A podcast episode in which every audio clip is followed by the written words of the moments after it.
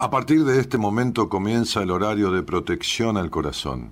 La permanencia frente a la radio depende exclusivamente del cariño que cada uno se tenga. Este programa trabaja con las emociones. Cualquier semejanza con la realidad es tu responsabilidad, ya que solo vos podrás afrontar lo que fuiste, lo que sos y lo que querés ser ante un imprevisto impacto con ciertas verdades que desconocías. Entendemos que quizás hayas estado huyendo demasiado es hora de dejar de escapar. Gracias por volar con buenas compañías. Con ustedes, Daniel Martínez. Hola, buenas noches, ¿cómo estás?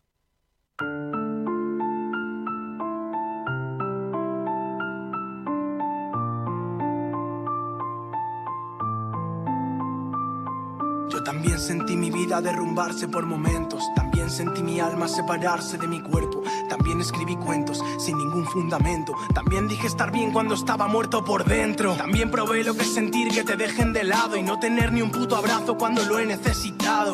También sentí lo que es vivir en soledad o que la paz se vuelva guerra y nos entierre sin piedad. Y a pesar de mi edad, mi corazón fue testigo de cómo el tiempo pasaba y nadie estaba aquí conmigo. Mi estado de ánimo se volvió regresivo, tres mentiras, dos engaños, un desamor, cero amigos. Todos sabemos que aquí el daño ya está hecho y que por culpa de esa gente yo me he sentido inservible. Y os prometo que si entrasis en mi pecho, querrí salir corriendo y escapar lo antes posible. Yo nunca fui el más guapete de mi clase, ni el más divertido, ni el más inteligente, pero sí que fui quien tuvo los huevos de levantarse y encararse al mundo, aunque el mundo le viniese grande. Ahora presumo de tener un privilegio, poder hacer lo que amo mientras siento que me sacia. Y el mismo niño al que le hacían bullying en el colegio es el que hoy saca temas por los que le dan las gracias. Tienes un sueño, echa cojones y persíguelo. Que yo lo tuve y sé que estuve siempre haciendo lo posible por lograrlo. Y aunque a veces sí sentí dolor, ahora existe gente que me tiene como un ídolo. Ves como el tiempo lo pone todo en su sitio, aunque no seas capaz de verlo desde un inicio. Yo tuve el valor para escaparme de este vaivén y aprendí a quererme yo antes de que lo hiciese nadie. Hoy alzo el vuelo, me cansé de ir caminando. Despegué los pies del suelo y empecé a subir volando. ¿Has visto, abuelo, hasta dónde estoy llegando? Ojalá pudieses ver la de cosas que estoy logrando. Pienso seguir aunque me desangre los codos. Los que me conocen saben a qué me refiero. Lo hago por mí, lo hago por ti, lo hago por todos. Por los que creen en mí, por los que no creyeron por los que están, por los que se fueron, por los que vendrán, por los que nunca volvieron, por los que me odian porque me hacen sentir pleno, por los que me apoyan porque saben lo que quiero y yo quiero demostrarle a los demás que puedo ser feliz, pero además la música me basta para volar donde no creía que podría llegar y no pienso discutir con nadie más. Cada uno sabe bien dónde ha de estar sé bien cuál es mi lugar y te juro que de aquí no voy a marcharme. Y yo sé bien cuál es mi lugar y lo juro, no voy a marcharme. Abre la semana de buenas compañías Dante, este rapero, con este tema que se llama Mi lugar. Hoy alto el vuelo, me cansé de ir caminando. Despegué los pies del suelo y empecé a subir volando. ¿Has visto, abuelo, hasta dónde estoy llegando? Ojalá pudieses ver la de cosas que estoy logrando. Pienso seguir aunque me desangre los codos. Los que me conocen saben a qué me refiero. Lo hago por mí, lo hago por ti, lo hago por todos. Por los que creen en mí, por los que no creyeron por los que están, por los que se fueron, por los que vendrán, por los que nunca volvieron, por los que me odian porque me hacen sentir pleno, por los que me apoyan porque saben lo que quiero y yo quiero demostrarle a los demás que puedo ser feliz, pero además la música me basta para volar donde no creía que podría llegar y no pienso discutir con nadie más. Cada uno sabe bien dónde ha de estar y yo sé bien cuál es mi lugar y te juro que de aquí no voy a marcharme. Y yo sé bien cuál es mi lugar y lo juro, no voy a marcharme. No quiero marcharme, no pienso marcharme. Yo sé bien cuál es mi lugar y yo sé bien cuál será el final. Sé bien cuál es y no pienso marcharme. Bueno, qué canción, ¿no? Qué letra. Yo también sentí mi vida derrumbarse por momentos, dice esta canción que se llama Mi lugar. También sentí mi alma separarse de mi cuerpo. esta sensación que se llama sensación de desestructuración, ¿no? Cuando uno siente como que, como si no hiciera pie sobre la tierra, ¿no? Mucha gente le habrá pasado esto, ¿no? Cuando uno siente que va caminando y se marea, ¿no? Como si, como si no pudiera sostener la vertical, el equilibrio, el eje. Cuando uno siente una, un, un deshabitarse, como no estar en el cuerpo, no estar dentro de uno, ¿no? Son sensaciones que yo he vivido y que son realmente horribles, este, muy feas, muy feas. Eh, bueno, este, que he vivido hace muchísimos años, ¿no? También, dice la canción, escribí cuentos sin ningún fundamento. También dije estar bien cuando estaba muerto, por dentro y no tener ni un puto abrazo cuando lo he necesitado. Voy a repetir esto. Elegí esta canción por estas cosas, por todo esto que representa a tantos miles y miles y miles y miles y millones de personas en el mundo. No porque estén desamparados y dejados de la mano de Dios, como se dice, como es esa gente que, emigra, que le que Trump armó un muro para separar a los mexicanos que, o, que, o que los inmigrantes que van del África cruzando en balsas, que se hunden y mueren ahogados, desamparados de la mano de Dios, como, como se suele decir. No estoy hablando de esos desposeídos, estoy hablando de muchos, de muchos que tienen. ¿Tienen con qué? Tienen un pasar coherente, y sin embargo sienten todo esto. Yo también sentí mi vida, dice, derrumbarse por momentos. También sentí mi alma separarse de mi cuerpo. También escribí cuentos sin ningún fundamento. También dije estar bien. También dije estar bien cuando estaba muerto por dentro. También probé lo que es sentir que te dejen de lado y no tener ni un puto abrazo cuando lo he necesitado. También sentí lo que es vivir en soledad o que la paz se vuelva guerra y nos entierre sin piedad. Y a pesar de mi edad, mi corazón fue testigo de cómo el tiempo pasaba y nadie estaba aquí conmigo mi estado de ánimo se volvió regresivo. Tres mentiras, dos engaños, un desamor y cero amigos. Todos sabemos que aquí el daño ya está hecho y que por culpa de esa gente yo me he sentido inservible.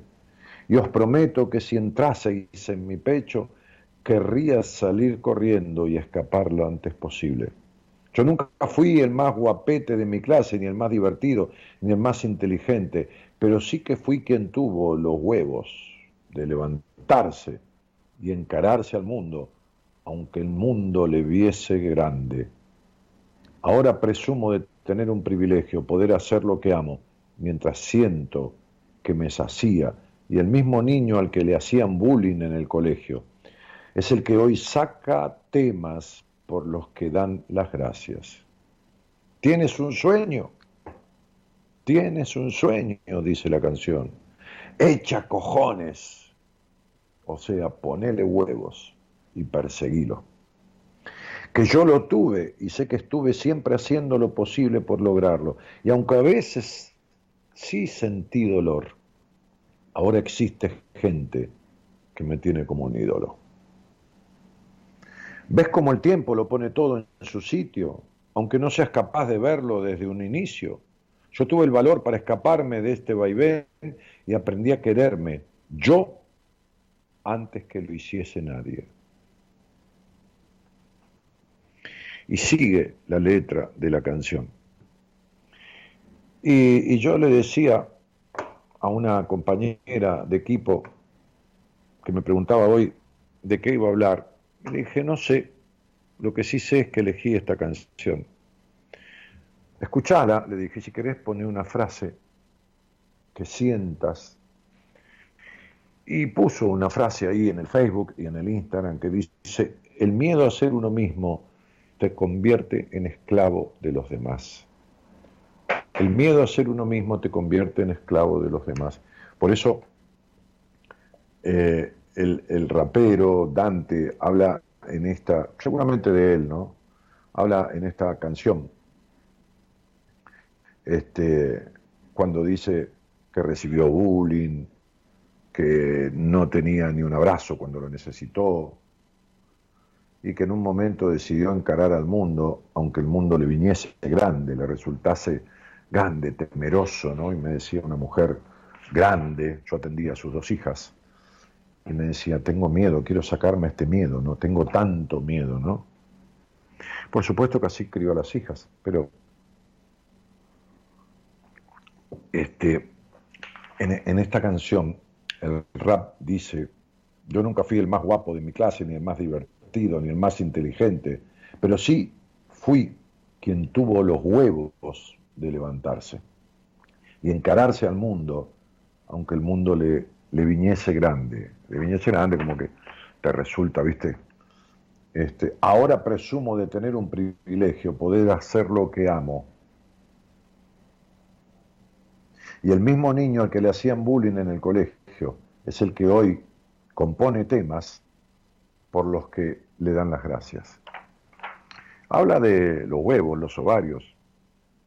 Habla de hacerlo con miedo, pero hacelo, como decía un viejo maestro. Y aquellos que con el miedo se quedan esclavos, ¿no? Aquellos que no le ponen huevos a encarar al mundo, aunque les parezca grande, entonces aquellos que tienen miedo de ser quien se les canta las ganas ser, entonces se convierten en esclavos de los demás. Hoy he traído un cuento, pero en vez de hacer una apertura y terminar con ese cuento, lo que deseo hacer, lo que les propongo hacer, es como las viejas épocas de Radio del Plata, cuando yo contaba un cuento y alguno de ustedes salía al aire a decirme cuál era la interpretación que tenían del cuento. No porque haya una interpretación correcta, todas son válidas. Todas son válidas, después ya van a ver. Este, la mía, la de ustedes, la de cualquiera, la del operador, la del productor, cualquiera que interprete el cuento es válido, no hay una sola respuesta. Pero la idea es que yo les cuente esta historia y que ustedes, algunos de ustedes, o varios, no hay problema, salga al aire, por ahí alguien escucha el primero que sale al aire y dice, no, para mí es otra opinión la del cuento, y sale al aire y cuenta lo suyo, no hay ningún problema. Este, Así que estoy tomando un café. Así que ahí, ahí voy con, con esta historia, ¿no? Este, con esta, esta pequeña historia. Este, que, que habla, habla de un rey, ¿no? Este, habla de un rey que, en definitiva, le decían como... El, cuento se llama, es un cuento de Khalil Gibran, ¿no? Aquel famoso eh, poeta eh, nacido este, en el Líbano, recuerdo, el año 1800 y pico, este, poeta, escritor, escribió un libro, escribió varios, pero escribió uno, el más emblemático de él, que se llama El Profeta, ¿no? Este, tiene muchos aforismos. Yo recuerdo que leía, tenía un trabajo, era conserje de un hotel de alojamiento. Me has acordado un cuento este, que es muy lindo que se llama El portero del prostíbulo, ¿no? Eh, un amigo de mi padre tenía un hotel de alojamiento que había inaugurado, yo fui a la fiesta de inauguración, hizo toda una fiesta de inauguración con, eh, divina, con un lunch, con, con, con brindis, con todo. Este, y había como una modelo, una chica que mostraba cada habitación, ¿no? A toda la gente que fue invitada, ¿no? A ese, a ese hotel, a ese telo, ¿no? Como se dice, ese hotel por hora, ese hotel alojamiento. Eh, y yo estuve trabajando ahí de conserje, a mí siempre me gustaba ganarme mi plata, ¿no? no porque tuviera un hogar pobre, mis padres eran de clase, mm, digamos, clase media baja, clase trabajadora, este, pero yo siempre quería tener mi dinero. Entonces, un día a este amigo de mi padre, que tenía ese hotel de alojamiento, que era un hombre adinerado, le pedí trabajo en el hotel. Entonces yo trabajaba cubriendo los francos de los conserjes. ¿no? Los conserjes eran tres, como aquí en, el edificio donde vivo, hay gente las 24 horas en, la recepción y bueno, y hay uno que cubre los francos. Bueno. Entonces, este, cuando un conserje no iba a trabajar, ese día lo cubría yo. A veces me tocaba el fin de semana, a veces en la semana. Me divertía muchísimo. Imagínense, yo tenía 18 años, ¿no? Este, recién cumplidos, porque después a mitad de año ya tuve un trabajo más formal y más de todos los días en otro lugar, que era en un hospital. Bueno, este, este, era muy divertido, ¿no? Ese trabajo con Sergio Alojamiento. Bueno, el asunto es. Eh, ¿Cómo vine a parar al consejo de alojamiento? Yo me quiero acordar ahora. Ahora, me perdí. Este. ah, claro, sí, sí, sí. Eh, entonces, digo, en aquel hotel de alojamiento, yo me acuerdo que leía algunos libritos, que eran libritos en miniatura, que eran libritos de aforismos. Y había aforismos de Khalil Gibran, ¿no? Este, este, llamado El Profeta, porque su libro más emblemático se llamó El Profeta. Y yo recuerdo aforismos que leía de él cuando tenía 18 años. ¿no? Cuando tenía 18 años. Eh, y los recuerdo hoy en día. Entonces, eh, este cuento es un cuento que tiene que ver con una historia que él inserta dentro de un capítulo de uno de sus libros, que se llama, es una historia de un rey. No voy a decir ni siquiera cómo se llama. y dice así, para los que están entrando a la transmisión, la idea es que voy a contar un cuento cortito, ¿eh? es un cuento cortito, y ustedes, la idea es que le escriban al celular de producción y salgan al aire y den su interpretación del cuento. A ver, ¿qué opina? ¿Cuál es el mensaje que el cuento deja? Vamos, vamos con esto. Entonces dice, cierta vez, hubo un rey poderoso que era realmente muy respetado en una lejana ciudad en donde él gobernaba, reinaba, era, era temido, ¿no? Tenían temor por el poder que tenía el rey, pero era un rey amado por su sabiduría. Tipo amado por su sabiduría. Y temido por el gran poder que tenía. En esos tiempos, en el, en el corazón de la ciudad, en el, corazón del reino, como si fuera en la plaza central, digamos, este, había una especie de manantial, ¿no? como si fuera un pozo de agua, un vergel, cuya agua era fresca y cristalina. Y como eran épocas pretéritas, no había agua corriente ni nada de eso, todo el mundo iba a buscar el agua que necesitaba a ese, a ese manantial a ese vergel, a ese lugar de la plaza céntrica, en donde el agua brotaba cristalina. ¿no? De ahí bebían todos los habitantes, aún el rey y sus cortesanos, porque por más que un sirviente del rey fuera a buscar agua, para el rey el agua era tomada de allí. Una noche, cuando todos dormían, cuenta esta historia, una bruja entró en el reino. Y la bruja virtió siete gotas de un extraño líquido en el manantial, diciendo, desde este momento, un conjuro, dijo la bruja, la bruja, aquel que beba esta agua se transformará en un loco.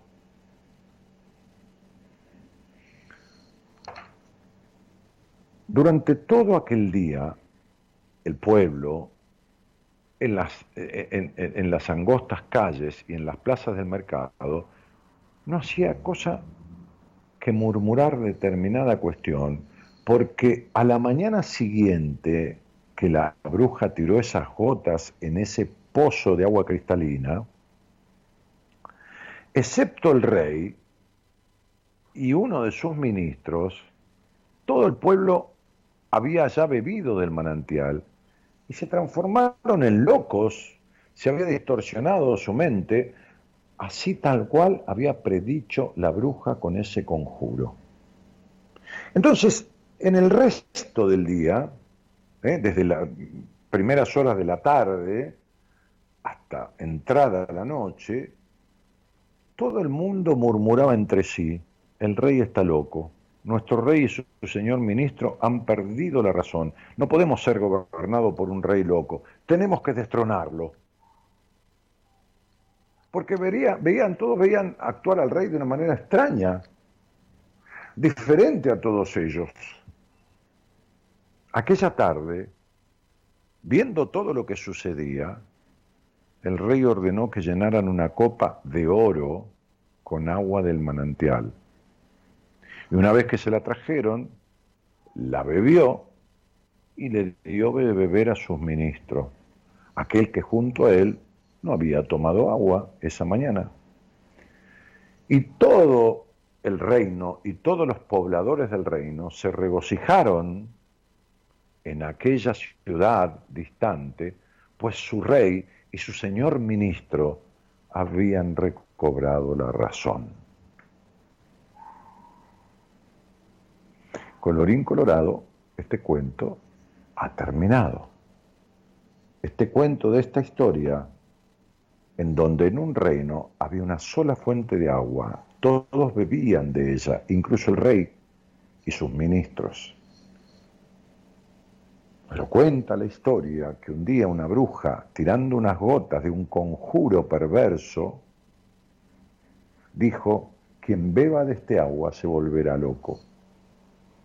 Al otro día todos bebieron de ese agua, menos el rey y su principal ministro. Y al beber el agua, todo el reino y todos los habitantes del reino murmuraban que el rey actuaba de una manera extraña y que se había vuelto loco y que no podía gobernarlos un rey loco y había que destronarlos. El rey observó todo esto, mandó a traer una copa de agua, la bebió, se la dio a su ministro y la gente empezó a decir,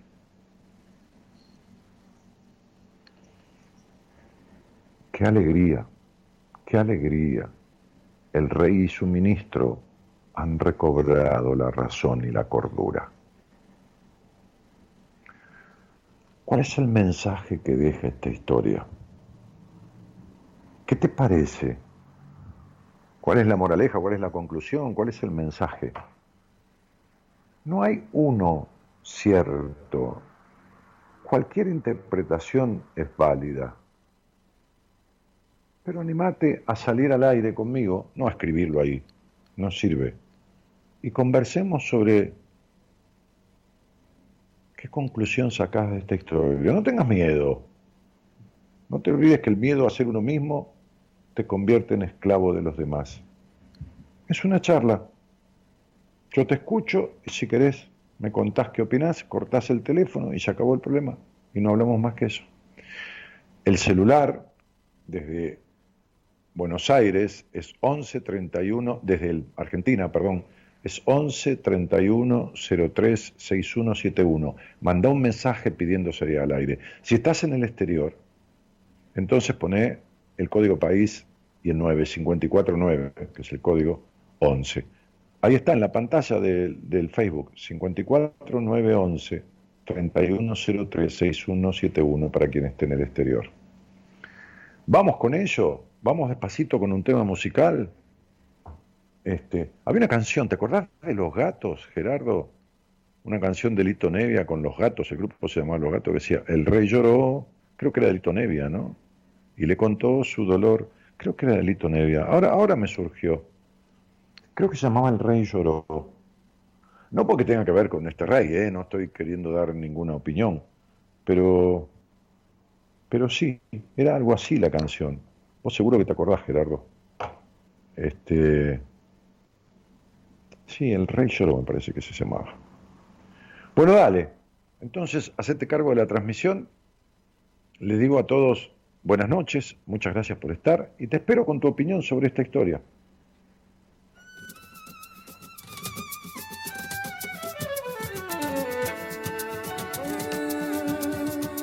Sin miedo sientes que la suerte está contigo.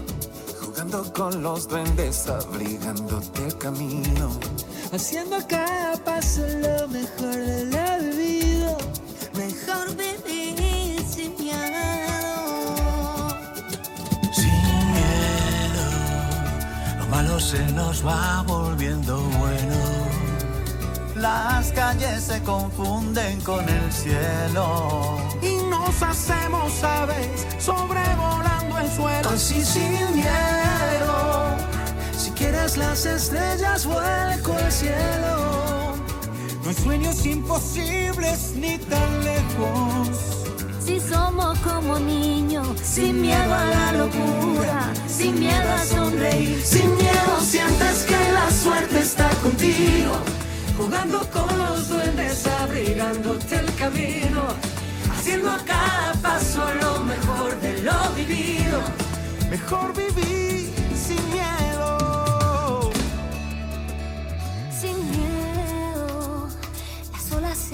acarician con el fuego. Si alzamos bien las yemas de los dedos, podemos de puntillas tocar el universo así sin miedo. Las manos se nos llenan de deseos. Que no son imposibles ni están lejos. Si somos como niños, sin miedo a la ternura, sin miedo a sonreír, Sin miedo sientes que la suerte está contigo. Jugando con los duendes, abrigándote camino. Haciendo a cada paso lo mejor de lo vivido. Mejor vivir sin miedo, lo malo se nos va volviendo bueno. Si quieres las estrellas, vuelco al cielo. Sin miedo a la locura, sin miedo a sonreír. Sin miedo sientes que la suerte está contigo. Jugando con los duendes, abrigándote el camino. Haciendo a cada paso lo mejor de lo vivido. Mejor vivir sin miedo. Sin miedo.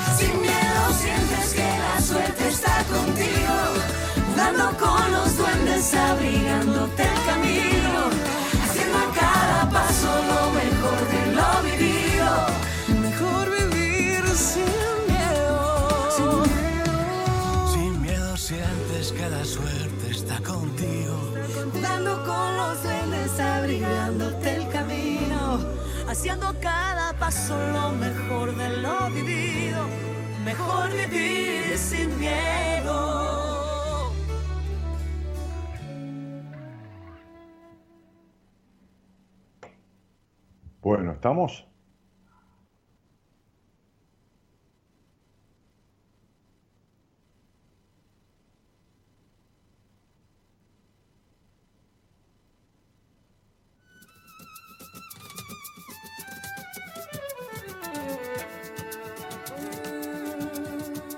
Sin miedo sientes que la suerte está contigo con los duendes, obligándote al camino. Haciendo cada paso lo mejor de la vida. Mejor vivir sin miedo.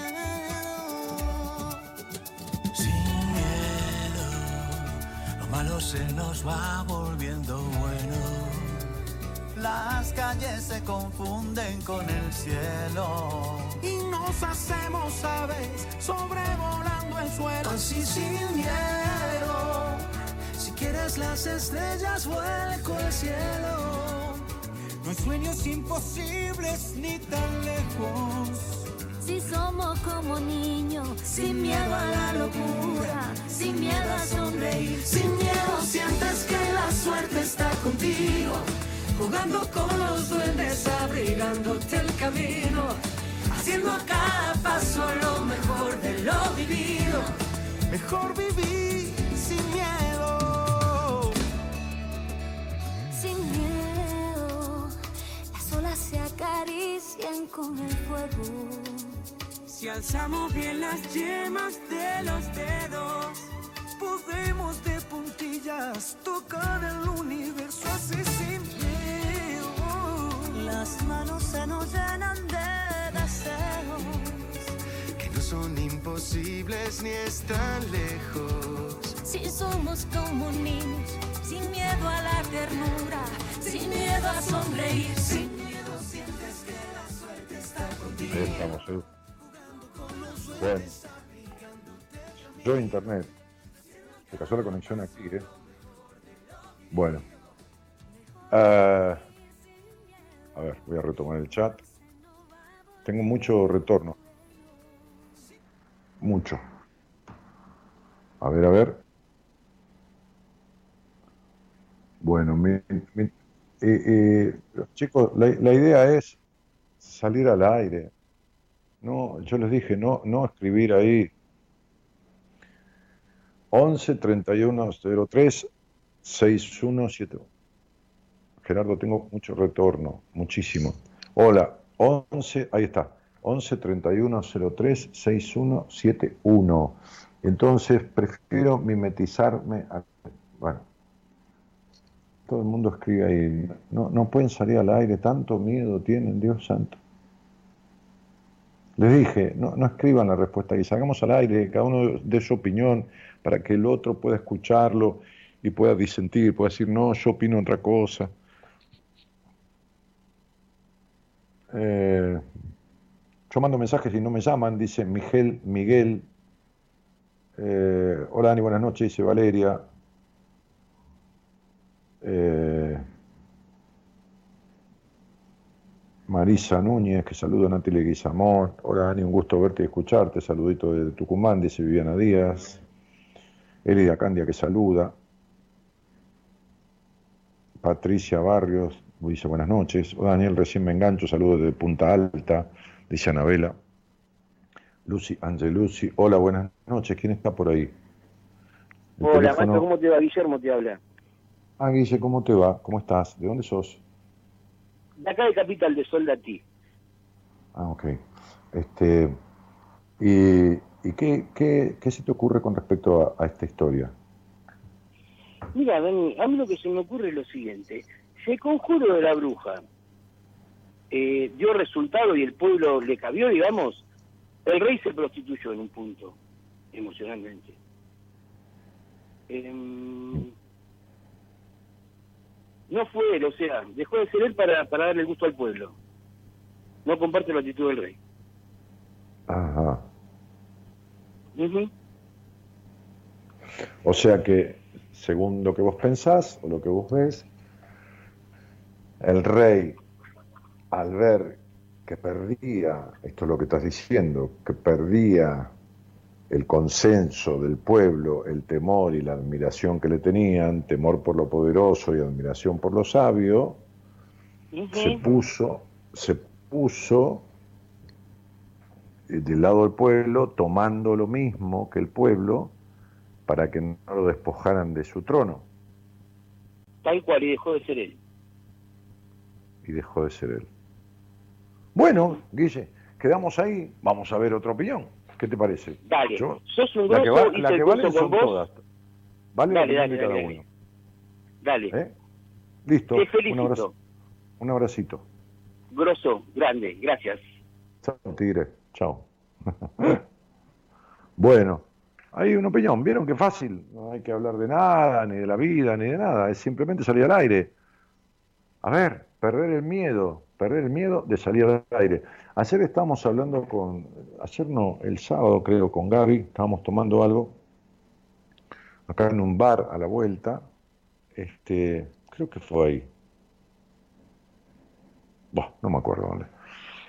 Este, y entonces decíamos, vamos a hacer, un, yo nunca hice un Zoom, ¿no? Nunca hice un, lo que se llama una reunión en Zoom, que, puede ser gratuita hasta 40 personas o hay que pagar una cantidad X de dinero para que sea hasta 500 y qué sé yo. Pero ¿cuál era la idea? La idea era sortear un estudio numerológico conmigo, un estudio completo, pero con la condición que la persona que saliera sorteada tiene que saber que yo voy a hacerle ese estudio en público. O sea, se van a suscribir para eh, gratuitamente, por supuesto.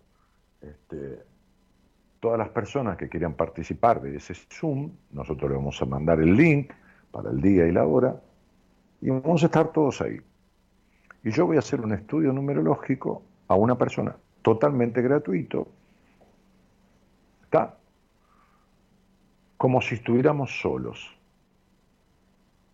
para que todo el mundo sepa en qué consiste una entrevista conmigo, qué trae, por qué a algunos les da tanto miedo, por qué a otros les da intriga, o por qué otros dicen no sé de qué se trata y no se van a enterar nunca, y entonces así se enteran. Entonces, la persona que sale sorteada. Haremos un sorteo con Instagram. Vieron que hay una trivia que sortea el sistema de Instagram. Nosotros no, elegimos a nadie. La persona que sale sorteada, la condición es que ese estudio numerológico completo y la conversación, que va a ser a fondo, tiene que ser en ese aula magna donde vamos a estar reunidos a lo mejor 50, 100, 200, 300, 400, 500 personas. Hacerlo por ahí para marzo, empezar a promocionarlo y hacerlo para marzo. Entonces, alguien, en vez de pagar el dinero que cuesta la entrevista, lo va a tener gratis, sin cargo. Y la condición es que la hagamos públicamente. Y ya está. Este, así que lo vamos a poner en marcha. Eh, bueno, ¿alguien más tiene una opinión sobre esta historia del rey? ¿Alguien más tiene una opinión sobre esta historia del rey? Esta historia del rey, del reino tan respetado por su poder y tan admirado por su sabiduría, en donde en el, en el, todo lo que había para beber en el reino era una fuente de agua natural, que todo el reino, incluso el rey y todos sus súbditos, bebían de esa fuente. Lo repito por, por si alguien, que han entrado gente nueva. Y entonces, un día una bruja por la noche, echó unas gotas de un brebaje diciendo, quien tome de este agua se volverá loco. Y al otro día, como era la única fuente, todo el pueblo iba a tomar agua desde ahí, algunos llevaban un balde, un recipiente y después tomaban el agua en su casa. Este, y todo el pueblo tomó de ese agua. Y ese día el rey, porque dejaba que todo el pueblo tomara y después sus súbditos iban a buscar, no tomó agua, ni él ni su ministro preferido, su primer ministro, digamos. Entonces la gente se volvió loca porque el conjuro era quien tomara de ese agua con ese brebaje que había puesto la bruja se volvería loco. Y la gente loca empezó a mirar al rey de manera diferente y dijeron, nuestro rey se ha vuelto loco. ¿Qué hace así? ¿Qué hace vestido así? ¿Qué hace esto? ¿Qué hace lo otro? tenemos que destronarlo, hay que echarlo, hay que sacarlo, no podemos tener un rey loco. El rey mandó a buscar agua urgente en una copa de oro, tomó de agua, de ese agua, y le dio a beber a su ministro. Y al rato la gente empezó a decir, ese es nuestro rey. Ahora sí, el rey recuperó la lógica y la cordura. Y todo siguió como estaba antes. ¿Cuál es el mensaje de este cuento? ¿Cuál es el mensaje de esta historia? ¿Cuál es la moraleja, la conclusión de esta historia? Puedes escribir al 11 31 03 6171 o desde el exterior agregás el código de país 549. Luego 11 31 03 6171. Vamos a un tema musical. Dale Gerardo, vamos a un tema. A ver si alguien más tiene una idea. Uy, dice Dina Label, me, me anoto para ese sorteo, me encantaría. Bueno, cuando lo hagamos, cuando lo vamos a promocionar, vamos a hacer las bases, todo, este, este, vamos a buscar un día y una fecha en Zoom, a reservarla, este, a, a pagar lo, que haya que pagar, porque más de 40 personas, creo, algo así, ya no, no es gratis, no importa. Este, y, después vamos a arrancar con las suscripciones, ¿no? que sí van a hacer sin ningún cargo para participar. Entonces ese día yo voy a hacer ese estudio numerológico durante alrededor de 50 minutos este, y, después alguna preguntita que haya quedado ahí de la gente que está en el, en el, en el Zoom, que quiera aclarar sobre lo que es un estudio de numerología, después de haber presenciado un estudio en vivo, ¿no? Y la persona que salga sorteada va a tener ese estudio numerológico totalmente gratuito, totalmente sin cargo. Hola, hola, buenas noches. Hola, ¿qué tal, Daniel? ¿Cómo estás? Bien, querido, ¿cómo te va vos? Bien, bien. Aquí, ¿Cómo te llamas? sintiéndome un poquito más nervioso de lo que imaginaba. No, tranquilo, no tenemos nada que hablar que vos no quieras, así que, ¿cómo te llamas? Me llamo Diego ¿Y de dónde sos, Diego? y soy de Palermo. Así Bueno, ¿y cuánto hace que nos conocemos o que escuchas el programa? Uh, Daniel, hace mucho.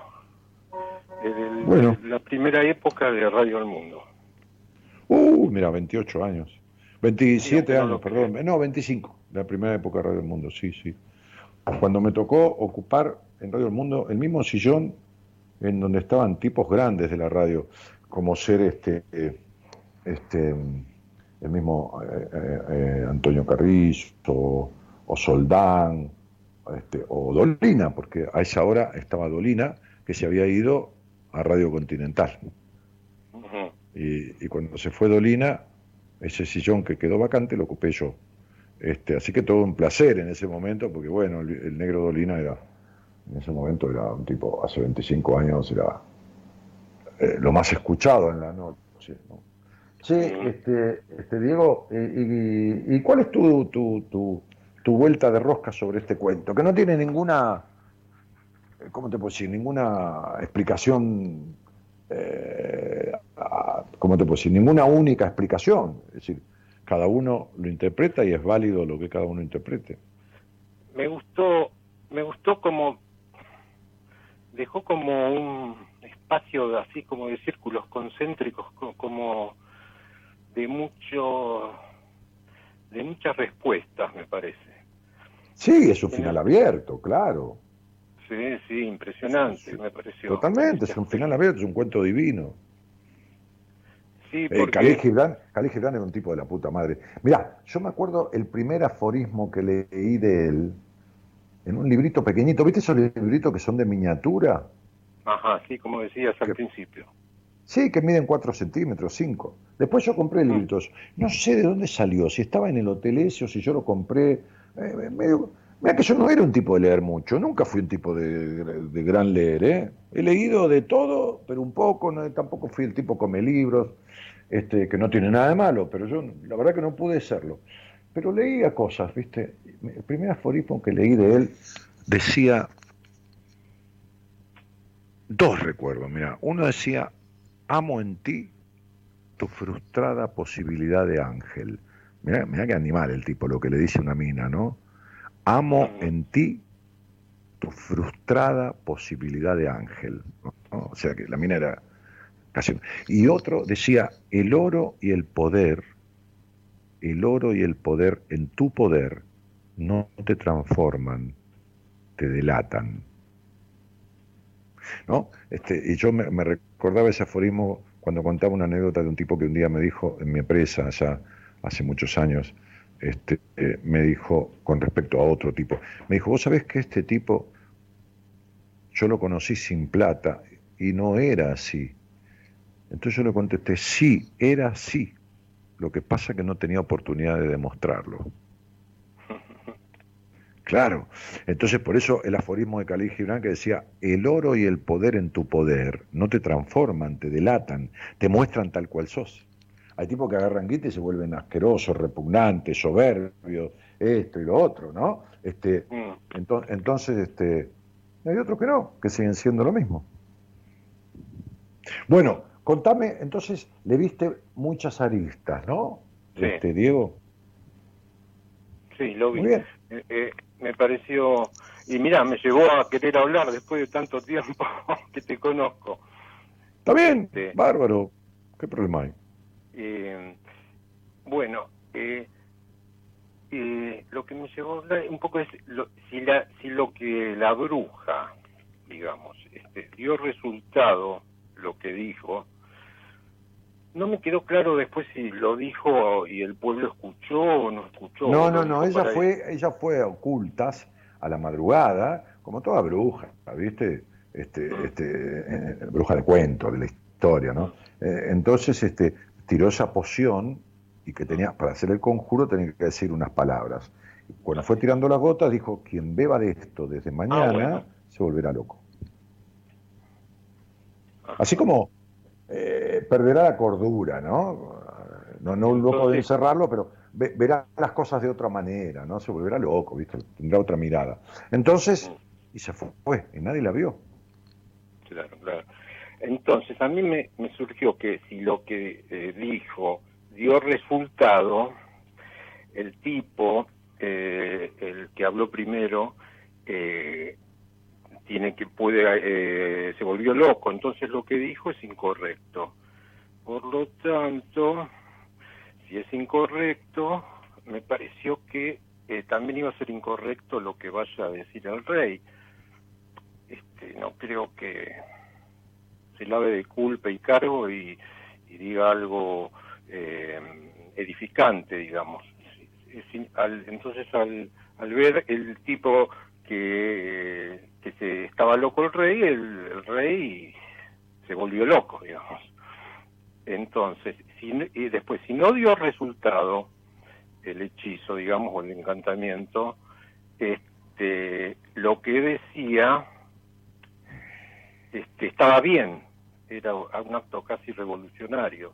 Y por lo tanto el rey, este, al eh, no hacer, hacer caso omiso de lo que decía el señor, este, actuó En correctamente. realidad, en realidad todo el pueblo decía que el rey estaba loco, no un señor. Ah, eso. Todo, todo el pueblo bebió de la fuente esa, porque era el único lugar donde había agua en toda esa, esa comarca, ese reino.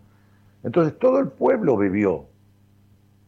Entonces todos decían que el rey se había vuelto loco Bueno, igual y que y como así, estaba loco había que destronarlo.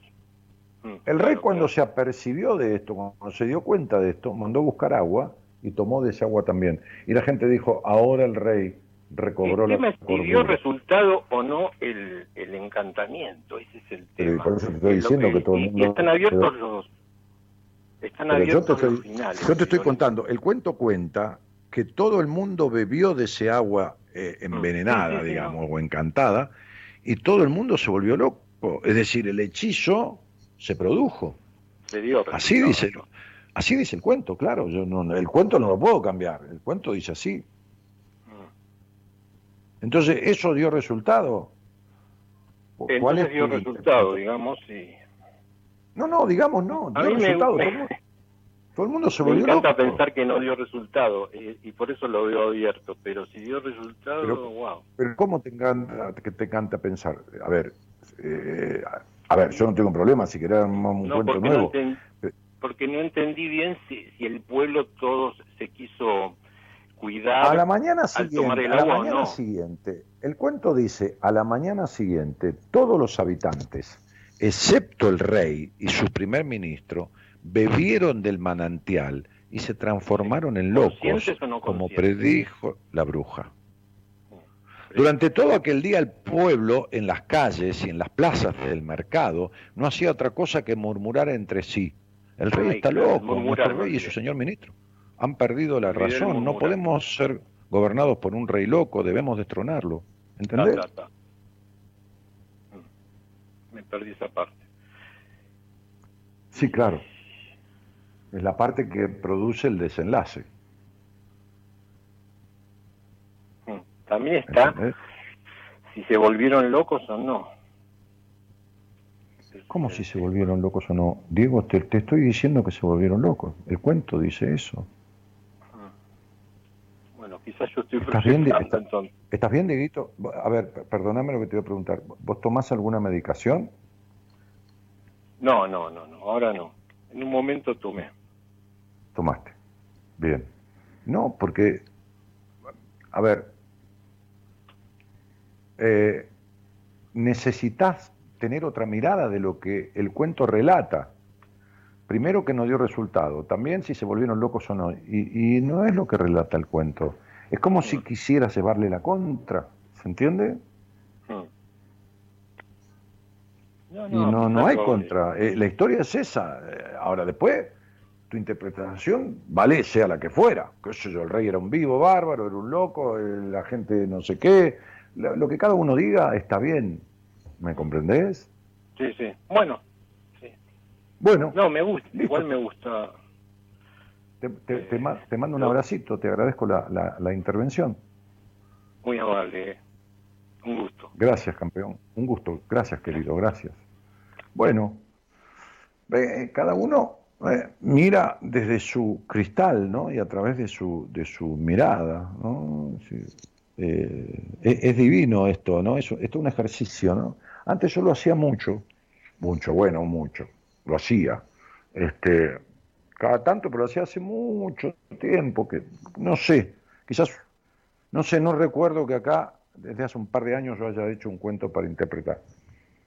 Este, por lo menos un par de años para atrás. ¿Qué opinás ¿no? de este cuento? ¿Qué opinan ustedes? ¿Qué, qué, ¿Qué opinás vos? ¿No tenés una opinión vos que estás ahí? Yo no te pregunto nada, ¿eh? simplemente este, ¿cuál es tu opinión del cuento? Nada más. Después cortamos el teléfono, listo. Si querés hacerme alguna pregunta de la que se te ocurra, yo veo si te la puedo contestar. Incluso con tu fecha de nacimiento. Me decís tu fecha y me haces una pregunta, si querés te la respondo, si puedo. Pero no hay obligación de nada, solamente la devolución de lo que opinás del cuento. ¿Se entiende? Entonces, 11 31 03 6171. Yo le preguntaba a Diego si había tomado alguna medicación, pero no, no era por ironizar, sino porque muchas veces uno tiene algún antidepresivo o no, o algún ansiolítico fuerte y lo tiene medio adormilado y entonces no pudo escuchar bien el cuento y confundió. Y esto sucede.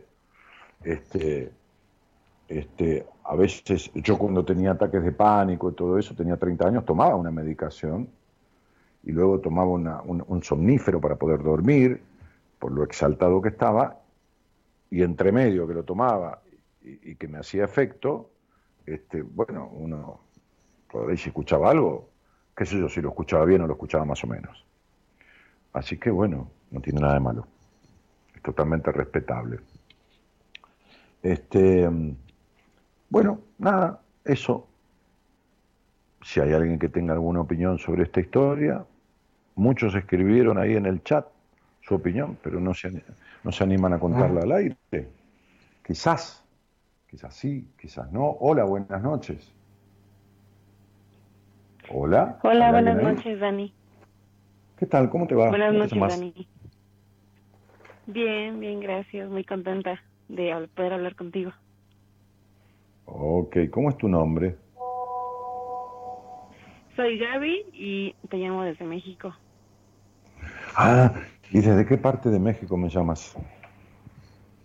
De Puebla. De Puebla. ¿Y, y con quién vives allí? Bueno, ahorita estoy viviendo con mi hija y, bueno, debido a que tuve un problema familiar, tuve que estar, bueno, estoy un- por un tiempo aquí en casa de, de mis padres. Bueno, está muy bien. ¿Y cuánto hace que nos conocemos, que nos escuchamos? Pues te conocí por Ezequiel y fue apenas en la pandemia cuando empezaste a hacer los en vivos con él. Ah, muy bien. Bueno, gracias por sumarte a la audiencia Buenas Compañías, Gaby.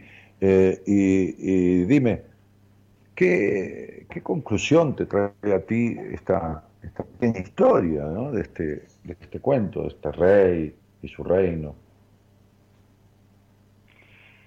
Bueno, pues creo que así como en el cuento, actualmente pues es, pues es lo mismo, ¿no? Eh, vivimos en un pues en una sociedad en donde si somos diferentes por la manera de vestir, de hablar, de las creencias, pues la gente nos tacha como exactamente como locos, como gente rara. Hay mucha gente que debido a eso pues tal vez ni siquiera se nos acerque, no nos tomen en cuenta. Entonces creo que el rey al ver que todo su reino pues igual cambió. Y al ver que lo tomaban como un loco, pues él decidió junto con su ministro pues volverse igual que la gente para seguir siendo parte de o poder encajar en esa pues en su reino que aunque era su reino y él podía imponer las reglas que quisiera pues al ver que él él solamente junto con otra persona eran diferentes pues decidió volver igual y volverse igual que los demás muy bien es una interpretación tuya y vale por eso, ¿no? Como la de cada uno. Este, sí. Eh, ¿A veces has participado de alguno de los vivos que hago los domingos? ¿Has escuchado alguno? Sí, sí, sí. Este domingo estuve eh, presente. Eh, ah, estuviste. Gaby, ¿hay alguna pregunta que puedas hacerme que te pueda ayudar en algo? Que yo tome tu fecha, que la tengo aquí, y quieras hacerme, alguna cosa que, si yo puedo, te pueda ayudar, o, responder, o aclarar, o lo que fuera. Ah, sí, claro, me encantaría. Bueno, pues ya que estoy aquí, aprovecho pues para decirte por qué, em, o preguntarte por qué es que tengo mucho miedo, soy muy insegura de mí misma, tengo miedo a, a los cambios. Ah, sí. Bueno, lo primero que tengo que decirte para esto, antes de, antes de nada, ¿no? Antes de, de, poner tu nombre este, aquí en mi, en mi, en mi regla de cálculos para no tener que hacer las cuentas a mano, ¿no? Este, y, y, y que me dé los resultados, es que la primera respuesta básica a tu pregunta es la que has dado sobre el rey. Esto que has dicho sobre el rey no es más que un reflejo propio. ¿Me explico como primera cuestión? Sí. Ok. Sí, sí, ¿Qué, ¿Qué quiere decir? Que por el miedo a ser diferente y no ser aceptada, tú te has mimetizado perdiéndote en vos misma. Es decir, perdiéndote en los ¿Se entiende? Hasta el punto de llegar a no saber quién eres. La respuesta que diste sobre el rey es la respuesta de tu vida y de tu actitud vincular. Sería, si tengo que tomar algo y volverme loco para que los demás me tengan en cuenta, pues tomo algo y me vuelvo loca. ¿Por qué tienes tanto miedo? Por eso mismo. Por eso, exactamente por eso. Porque tuviste un hogar que no pudo haber otra cosa que dos aspectos de crianza, dos formas no hay otra, una posible tercera. La primera es la sobreprotección. Y la segunda es experiencias emotivas fuertes que pueden incluir una pérdida importante de alguien importante de tu vida, como podría ser tu padre. Una pérdida porque no estuvo, una pérdida porque nunca lo conociste, una pérdida porque era un cero a la izquierda, una pérdida porque se murió, una pérdida de quien fuera por lo que fuera. Entonces, sobreprotección y o una pérdida, sobreprotección o una experiencia emotiva muy fuerte y una pérdida importante, o las dos cosas. ¿Qué fue lo que sucedió? Ahora te lo pregunto a ti. ¿Una o las dos? Las dos. Perfecto. Definitivamente Muy bien. las dos. Muy bien, mi amor. Y cuando decimos lo de, lo de la pérdida, ¿fue con respecto a tu padre? Sí, nunca estuvo presente. Perfecto. Perfecto. Muy bien. Entonces, a ver, vamos a intentar explicártelo lo más simple que pueda, no porque seas tonta, sino porque a mí me gusta explicar muy simple, ¿viste? ¿Por qué? ¿Por qué? Y porque aquí hay gente hiperinstruida, calificada, algunos con dos títulos universitarios, tres, y otros que apenas si saben leer y escribir. Entonces, cuando uno explica, como si todos fuéramos niños, todos entendemos. Sí. Todos entendemos. A mí me gusta que me expliquen así. A pesar que soy un señor muy grande ya, este, estoy a, a un par de días de cumplir años. Este, me gusta que me expliquen así. Entonces, cuando, cuando un niño, pensemos en un hogar eh, estructurado eh, eh, convencionalmente, Eh, piensa en una familia convencional. Lo primero que se nos ocurre es padre, madre y un par de hijos, ¿no es así? Sí. Muy bien. Supongamos que es de noche y que hay una tormenta y que la niña, que está durmiendo en su cama, escucha un ruido, vaya a saber por qué, una ventana que se golpeó, y tiene miedo, se aterroriza, los rayos, la lluvia, los truenos, qué sé yo. Y le da mucho miedo. En general, si esta familia es una familia típica, ¿a quién va a buscar la niña para que la proteja? A su papá. Exactamente. Entonces, esa sensación de falta de protección del padre o de quien pudiera haber hecho esa función, esa función que yo le llamo paterna, hizo que esta niña, que igual fue criada sin ser escuchada, porque la sobreprotección es otra forma de anulación y de falta de protección, entonces tiene miedo. Porque primero que el sobreprotegido se siente un incapaz, porque como todo le fue dado, siente que no es capaz de obtenerlo por sí mismo. Entonces se siente como, eh, en el inconsciente te estoy diciendo, se siente como que no tiene la capacidad necesaria de hacerlo por sí mismo, porque por eso todo le tuvo que ser dado. Y además, quien tiene el otro extremo del abandono, que es no haber estado el padre o la madre o quien fuera que la niña necesitó, siente que no fue lo suficiente para que ese padre estuviera, como si no soy lo suficiente para que mi padre me hubiera querido. Y la verdad que no es así, pero al niño se le queda instalado así. Entonces, está llena de miedo. Porque el sobreprotegido tiene una manguera umbilical, no un cordón umbilical que no corta nunca. Tiene eh, hasta, hasta cuando es grande continúa eso. Fíjate que tú te has alejado del hogar donde naciste, pero fíjate cómo has tenido que volver. Porque te alejaste, pero nunca te fuiste. Porque tienes dependencia Sí, sí, de ese hogar.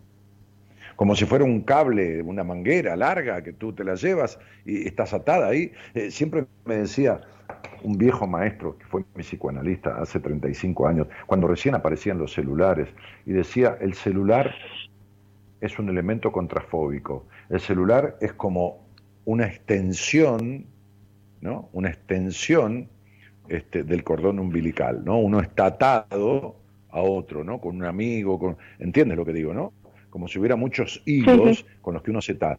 Entonces, es un mata soledades, es un elemento contrafóbico, contra la fobia de sentirse solo. Entonces, uno siempre está comunicado, ¿no?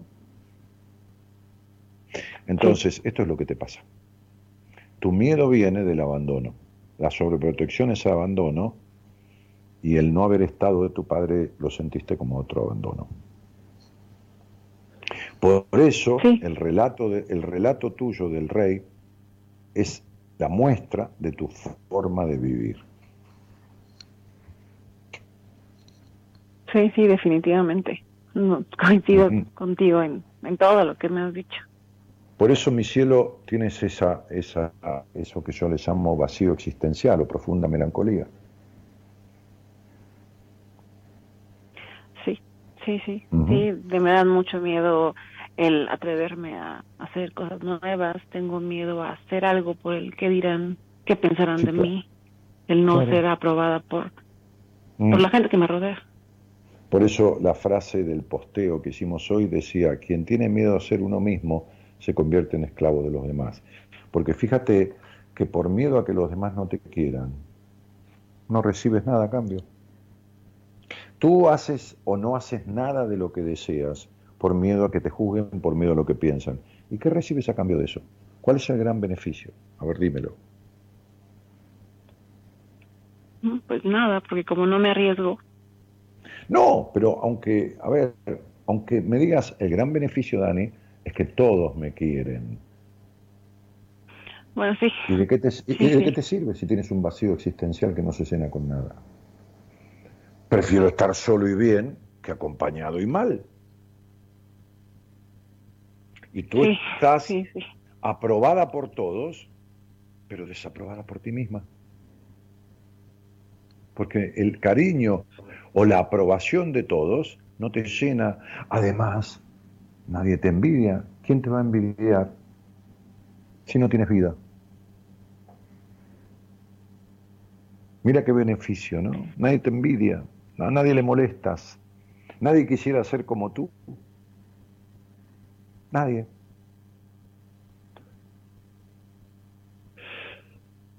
Sí. Claro. Eres como Garrick. Sí. ¿No? El poema de Garrick, ¿lo has escuchado cuando yo lo grabé en algún podcast mío? Ese, ese, ese, ese, ese cuento que he grabado, que es un, famoso cuento de, una historia de Inglaterra. No, no, no lo he escuchado, Dani. Ok, no, no importa, mi amor, este, no tiene nada malo, simplemente te lo pregunto para no aburrirte. No, no, al este, contrario. Es, la, es, la, historia de, de, de, un actor dramaturgo británico que fue considerado como una de las principales figuras del teatro inglés del siglo XVIII, allá por el 1700.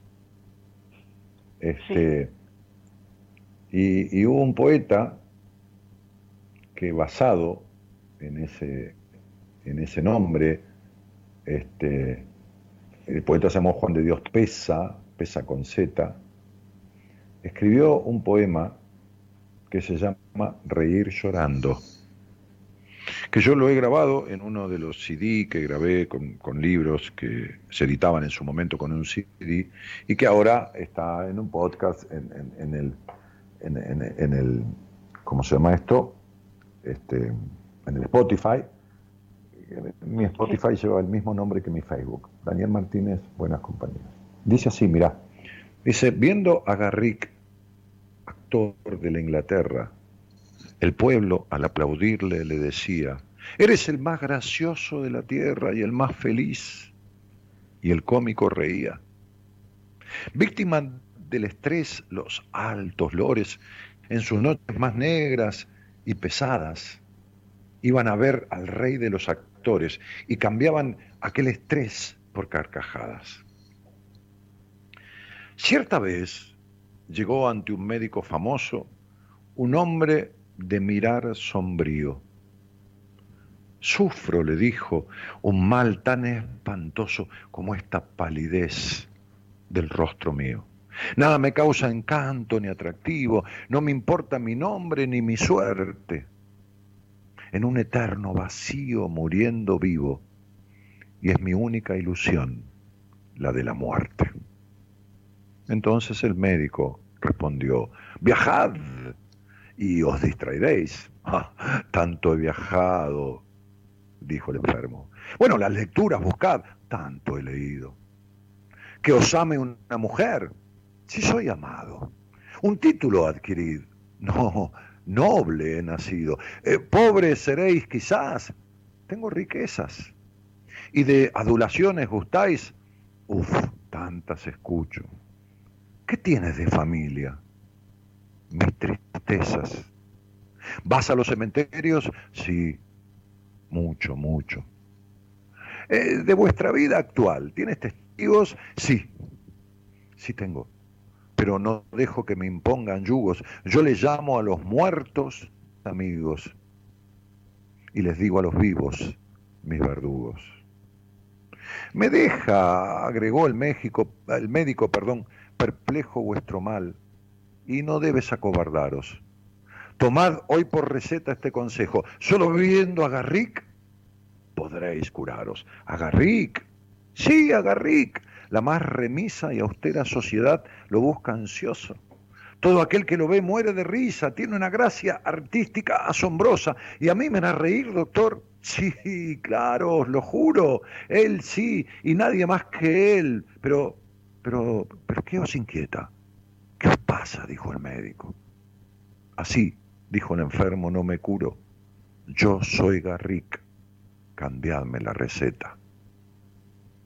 ¿Cuántos hay cansados de la vida, enfermos de pesar, muertos de vacío, que hacen reír como el actor suicida sin encontrar para su mal remedio? ¿Cuántas veces al reír se llora? Nadie en lo alegre de la risa se confíe, porque en los seres que el dolor devora, el alma gime cuando el rostro ríe.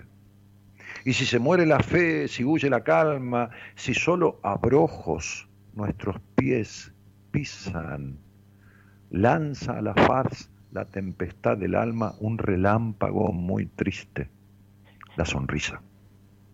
El carnaval del mundo engaña tanto que las vidas son breves mascaradas. Aquí aprendemos a reír con llanto y también a llorar con carcajadas. ¿Sabes qué, Gabriela?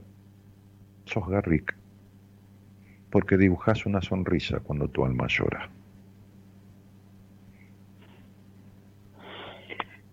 Sí. Sí, sí. Tienes mucha razón, Dani. No, no, no, no, no importa si yo, si yo tengo razón, mi cielo, importa que te sirva lo que hemos hablado. Yo no, no es que quiera tener razón. Y te voy a decir algo, algún día, en otro contexto, algún día, quizás, quizás, no hay por qué, pero si se da, vamos a hablar de tu abuso, ¿de acuerdo? Sí, muchas gracias. Vamos a hablar de su abuso porque hay que salir de eso, hay que tramitarlo, mujer de Dios. No puedes vivir con eso a esta altura de tu vida, tienes 34 años. Te mando un abrazo, mexicana querida, te mando un abrazo muy fuerte desde mi corazón. Muchas gracias. Igualmente un abrazo y me, me encantado haberte descubierto. Gracias, mi vida, un cariño. Vamos. Igualmente.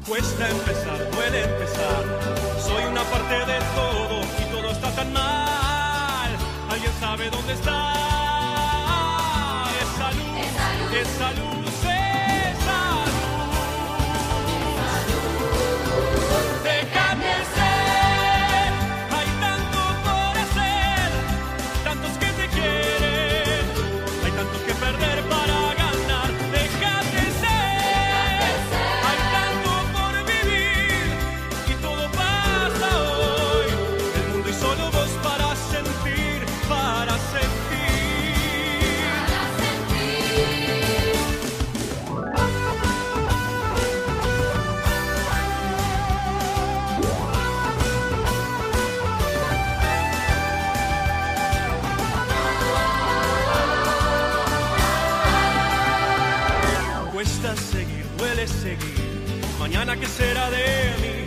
Otro amanecer para nacer, ¿quién me pondrá las alas para volar, volar, volar?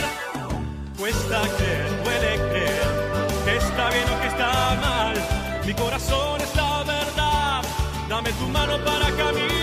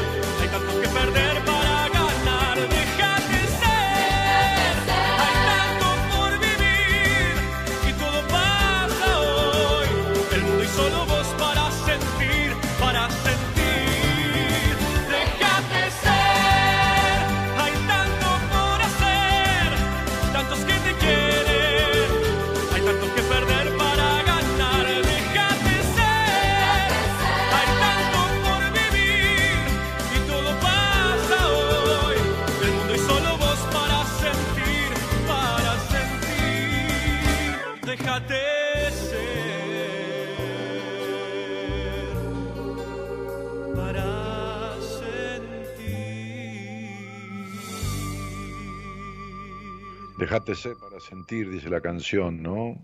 Excelente elección de este tema. Dejate ser para sentir, porque si no, habrá un encuentro con todos y un desencuentro terrible con vos mismo, ¿no?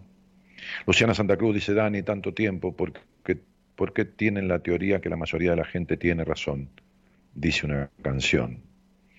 Eh, por aquí, eh, Mabel Álvarez dice, eh, yo así soy, río por fuera y lloro por dentro, tengo el alma destrozada. Mabel, nadie te obliga, es tu elección. Esa es la receta que usaste toda la vida y no te da resultado. ¿Por qué seguir aplicándola? ¿No? Este, maestro, gracias por dejarme hablar. Si hay lugar, me anoto para la sala. Gracias. Sí, sí, vamos a hacer un estudio numerológico público para que todo el mundo pueda escuchar de qué se trata. ¿no? Este, Nora Sonia Marchesi dice, un abrazo Daniel, cuánto llegás al fondo del alma, hacer reír es una forma.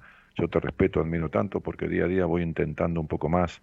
No me es posible llegar hoy a vos, solo escucharte. Mil gracias a vos por mis logros y a todos y cada uno, a ver, dice cada uno de los oyentes, vamos que se puede, se los quiere, dice ella, ¿no? Este, eh, CM Gaby dice, uno de regreso, Gabri, no sé a qué se refiere. Eh, gracias, Dani, un abrazo enorme. Ah, eh, es, es Gabriela, la chica que habló conmigo recién. Este, eh, creo, ¿no? Sí, sí. Eh, sí, es ella. Bueno, nada. eh, está increíble, Dani, dice Graciela Vidal. ¿No? Este, excelente devolución, Daniel, gracias, dice Silvia de Kiara. Eh, bueno, qué sé yo, es lo que se me ocurrió. Vanessa Villarruel dice, el rey quería encajar en la sociedad, aun si eso le costara dejar de ser el mismo. Sí, esa es tu devolución. Está muy bien, cada uno lo ve como lo ve. Mirta Graciela, Graciela García dice, todo el tiempo busco la aprobación de los demás, ¿cómo lo puedo cambiar? O que no me importe lo que piensen de mí. Este, Mirta, yo honestamente eh, no conozco ningún otro sistema que no sea hacer terapia, no, como digo siempre, no, no, no conozco soluciones mágicas, no, no hay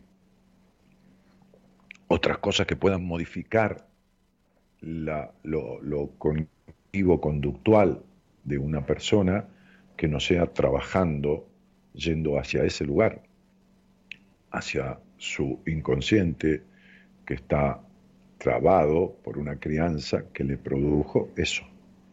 Entonces, es un trabajito hay que desarmar y armar, como reciclar una casa. Hay cosas que sirven y que se dejan, hay otras que se sacan este, y aparece la casa renovada, transformada. Eh, esa es este, la fórmula, digo, para explicártela de una manera que se entienda, simple, como hay que explicar, ¿no? Este, eh, entonces, este, Nona Sonia dice, vamos que se puede, mucha fuerza y energía, no bajes nunca los brazos.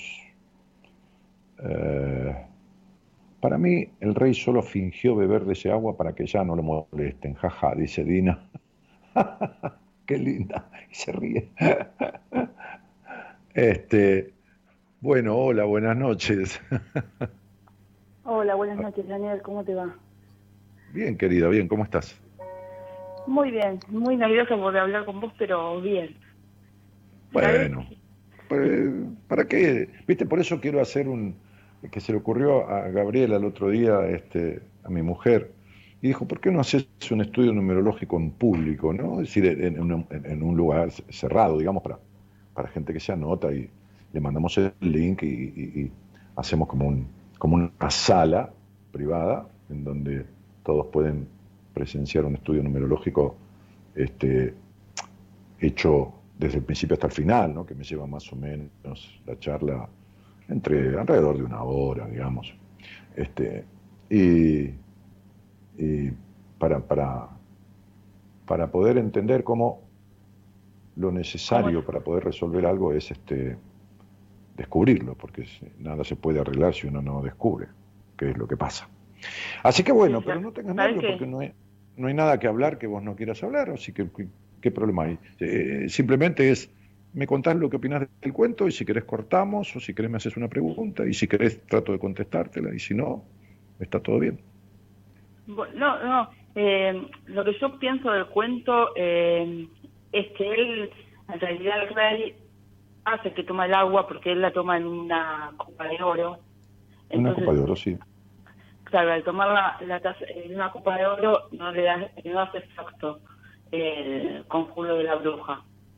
¿Pero por qué? Por, por- a, ver, a ver, no entendí. Espera, espera porque te quiero, te quiero entender. No, no es que vos expliques mal, es que por ahí yo no te puedo entender. Entonces vos decís que el rey va- manda a buscar agua en una copa de oro porque en esa copa tomaba. Sí. Y, y hace que toma el agua porque no se ve si la toma. Eso es No, lo que no, la toma él, la toma el agua, pero eh, en esa copa, como es de oro, eh, la- el, el agua no le hace efecto el conjuro que hace la bruja. Es como que le, y- es como que le miente a todo a, su- a todo el reino que él toma el agua y no la toma y sigue con sus mismos pensamientos con sus mismos pensamientos. Ah, si- si- sigue siendo el mismo, Claro. pero, pero. ¿qué hace? Actúa diferente porque la gente lo ve diferente después. O sea, Sí, la- la- o- a lo ver, a ver, trata yo- de ver yo- yo- diferente. a ver, a yo no, espera, Flavia, yo no te quiero corregir, ¿eh? yo te digo lo que dice el cuento. El cuento dice que la gente, al transformarse, al ser de otra manera, porque estaban todos enloquecieron, veían que el rey era disonante, ¿viste? Era como un extraño, una vez. Lo veían loco al rey, ¿no? Porque, porque toda la gente, al, al ser igual, ¿viste? Cuando todos son iguales, al que es diferente, lo ven como un loco. Entonces, decían, el rey está loco, hay que echarlo. Entonces el rey tomó el agua, y cuando tomó el agua, todos lo vieron igual a ellos. ¿Vos qué decís? ¿Que el rey actuaba como que estaba loco? Sí. Porque en realidad yo saqué, después cu- cuando vos hablaste con la otra chica, saqué mi propia conclu- conclusión cuando vos le dijiste, eh, es la, eh, te muestra la forma de vivir, eh, lo del cuento. Entonces es como que yo le saqué mi forma de vivir, yo soy re mentirosa. Tengo esa patología que Sí, por, por eso yo entonces- te iba a decir, yo te iba a decir, ¿por qué mentís tanto, no? Porque el- el- tu interpretación habla de vos. Tal cual, por eso cuando me quedé helada, yo ya había mandado el teléfono que iba a hablar, que quería hablar, y es como que me, me desarmaste. Estaba eh, pensando en mí cuando me llamaron por teléfono y es Bueno, una- a ver. un problema que tengo. a ver, re mentirosa no sos, porque si fueras re mentirosa no podrías reconocerlo. Cuando uno reconoce algo, ya no lo es tanto. ¿Está claro esto que quiero decir? Si uno dice, la verdad que yo soy muy rencoroso, ya no es tan rencoroso porque lo está reconociendo. Fíjate que el psicópata no se puede curar nunca porque no reconoce que es psicópata, porque no puede reconocer la, la realidad. Es decir, su enfermedad, su afectación o su trastorno emocional. En realidad eh, la psicopatía es una enfermedad. Pero, pero eh, digo, eh, eh, vos estás reconociendo tu afectación. Evidentemente no, no estás enferma, enfermo está el mitómano. El mitómano miente y se cree su mentira. ¿Está? Sí. El, el mitómano o el fabulador, o el fabulador, fabula, se cree lo que está diciendo, se, se convence de lo que está diciendo. Está convencido, está creído de su mentira. Entonces, vos tenés una conducta que tiene que ver con disfrazar la realidad. Mira, hay otro, hay otro aforismo de Khalil Gibran, el autor de este cuento del rey. Sí, sa- sabes que yo tengo el libro del profeta. Ah, mira, El- mira. Y el dom- siempre los domingos te escucho porque la verdad que me cambiaste los domingos. Y, y uno de los mensajes que te quería manda- mandar un, un domingo era que pareces como el profeta porque en realidad nos contestás lo que nosotros preguntamos. Eh, y digo, y vos justo hablaste de esto y dije, uy, eh, sí, es lo, lo tengo en cabecera el libro, la verdad que me encanta. Cuando viste que Sí. habla del matrimonio, de los hijos, de la amistad. Sí, un tipo muy sabio. Él dice en un aforismo, el hombre no disfraza la verdad por error, sino por horror a su desnudez. Es decir, tiene tanto miedo a la verdad que la disfraza. Entonces miente. Ahora, fundamentalmente vos mentís. Cuando mentís, ¿estás estafando al otro o te estafás más vos? Y yo, No, te lo pregunto en serio, ¿eh? porque por ahí mentí porque decís, yo miento, qué sé yo, no sé, ando, voy a decir cualquier cosa, ¿eh? ando por la calle y, y- y vendo un celular, pero el celular está vacío, afuera no tiene nada, entonces estafo, ¿no? Se lo vendo con por bueno y adentro es una, es una carcasa que no tiene nada.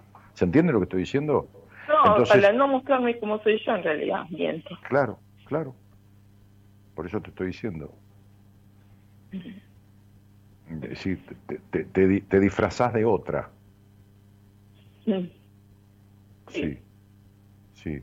¿Y qué, qué consecuencias te trae emocionalmente hablando? Digo, o vincularmente hablando. Y me trae bastantes problemas, eh, porque ahora, por ejemplo, estoy separada, no es la relación que elegí como separarme, y me da tristeza, siento como que no hago pie en ningún lado.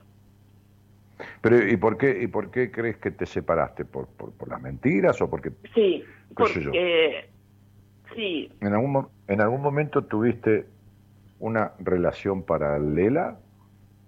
no, no, no, yo tuve una relación No, te pregunto, te pregunto, no estoy adivinando nada, te estoy preguntando. No, no, no. Eh, tuve una relación anterior eh, con una persona casada y nunca se lo había contado a mi marido y una de Pero las uno- cuestiones que pero- no la acepto. Pero, eh, pero espera un poquitito, uno es dueño de su pasado, no tiene por qué contar nada a nadie, si tu pasado es tuyo. Sí, No entiendo. Eh, esto sería que le- mi mujer me exija pasado. O sea, eh, vos en el pasado no tenés que haber salido con nadie, pero, si- pero yo tengo una vida, es decir, que no, no, no puedo cambiar el pasado. Suponte, no sucede eso, ¿no? Pero digo, no me sucede, si no, no estaría con esta mujer, ¿no? Ni loco, ni me hubiera casado. Pero digo, este, pero eh, ¿a tu marido le molestó que vos tuvieras una relación con un hombre casado en el pasado?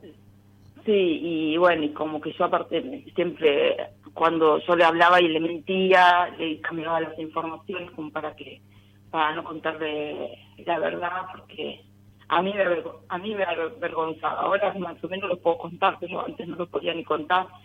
Y, ¿Pero por qué te avergonzada de haber salido con un hombre casado, mi vida? ¿Vos qué culpa tenés de, de- de- de que tu, tu, tu parte afectiva sensorial sienta atracción o enamoramiento por un tipo y resulta que el tipo estaba casado? ¿Qué, qué, qué vergüenza es? No entiendo. O sea, a ver, no, no, no digo que te haya hecho bien ni mal la relación, yo no estoy hablando de eso, este, pero, Sí. pero, pero ¿por qué vergüenza? A ver, no, no, no entiendo. porque es que eso es algo que yo tampoco, con- porque yo me siento mal eh, por haber por haber estado con Pero, pero si una- el infiel, si el infiel fue el casado, no vos. Sí, yo también porque estuve con él y yo sabía que estaba casado y No, pero espera, espera, espera. en realidad yo cuidaba al nene de él. Pero, pero Entonces, la mujer de él era tu amiga. La, la mujer de él era tu No. amiga. No, no, no era mi amiga, pero trabajaba con él y con ella y, y Ah. me sentí mal. Ajá. Ajá.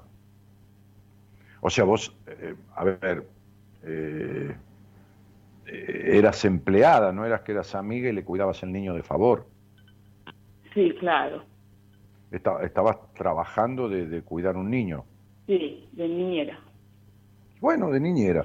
Entonces, este, eh, el señor este, el dueño de la casa, sedujo a la niñera. Que yo, no importa, vos te gustaba el tipo, eh, pero él, que estaba casado, accedió y te insinuó y terminaron saliendo. Sí. Ajá. Sí. Bueno, yo no le veo la culpa, ¿no? Mira,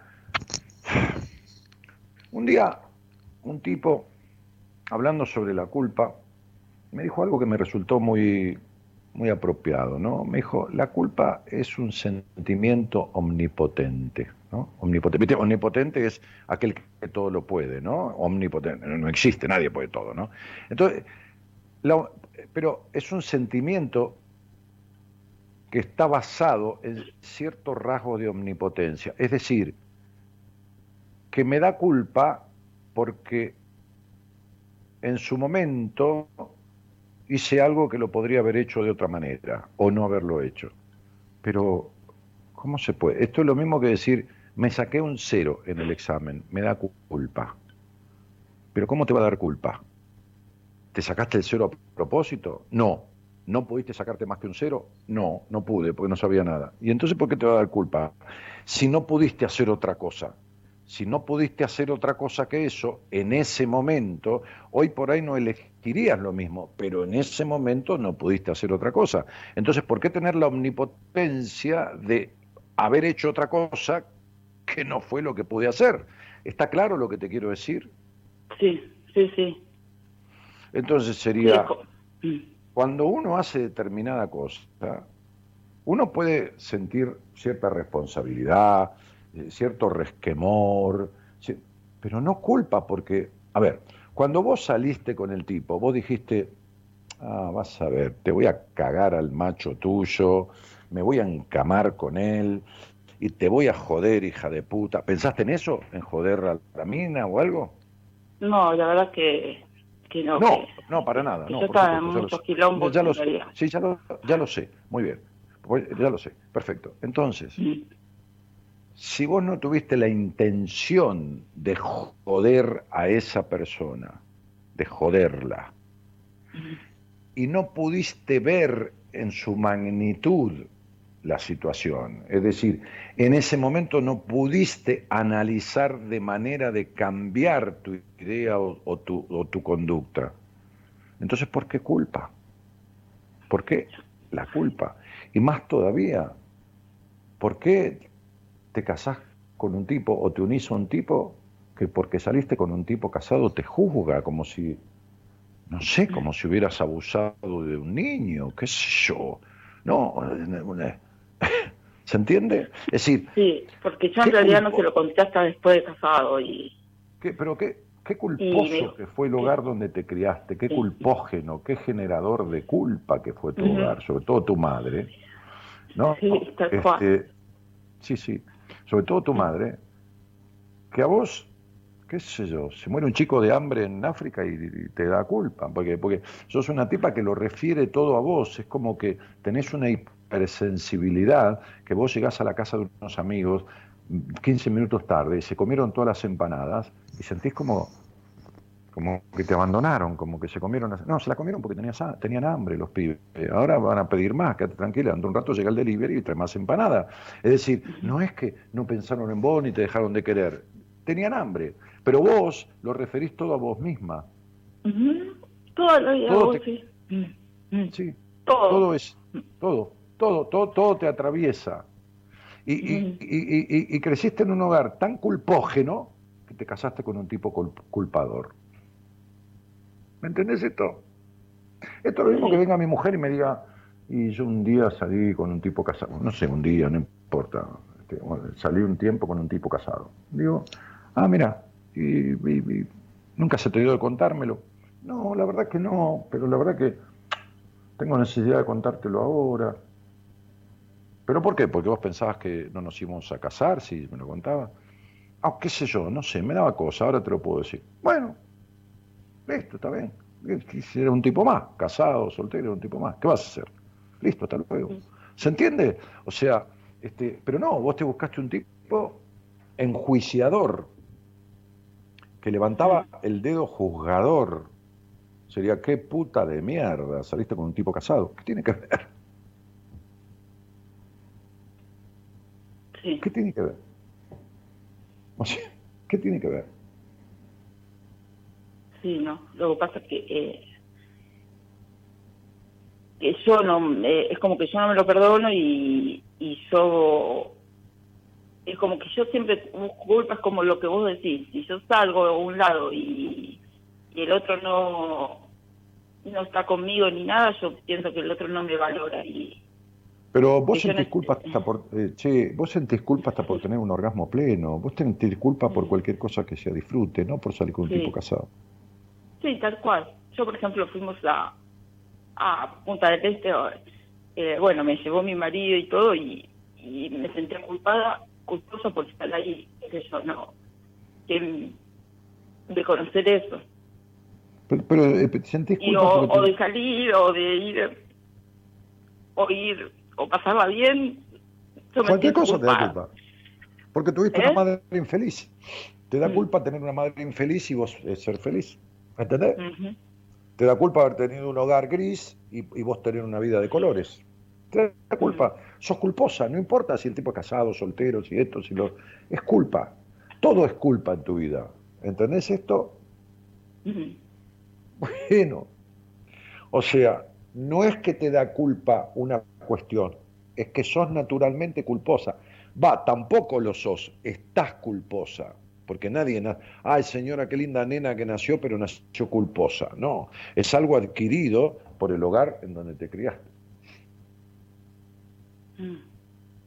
¿Entendés esto? Sí, la verdad que una ya sería hora que te, lo, que te lo quites de encima, ¿no? Es decir, que te quites de encima, llevas 45 años de no poder disfrutar nada plenamente por, por la culpa. Saca de lado el ser amante de este tipo casado, este, que es eh, un, un poco de por fin un hombre de otra mujer medio bola, ¿no? Por la bola que no te dio tu papá. Pero, pero digo,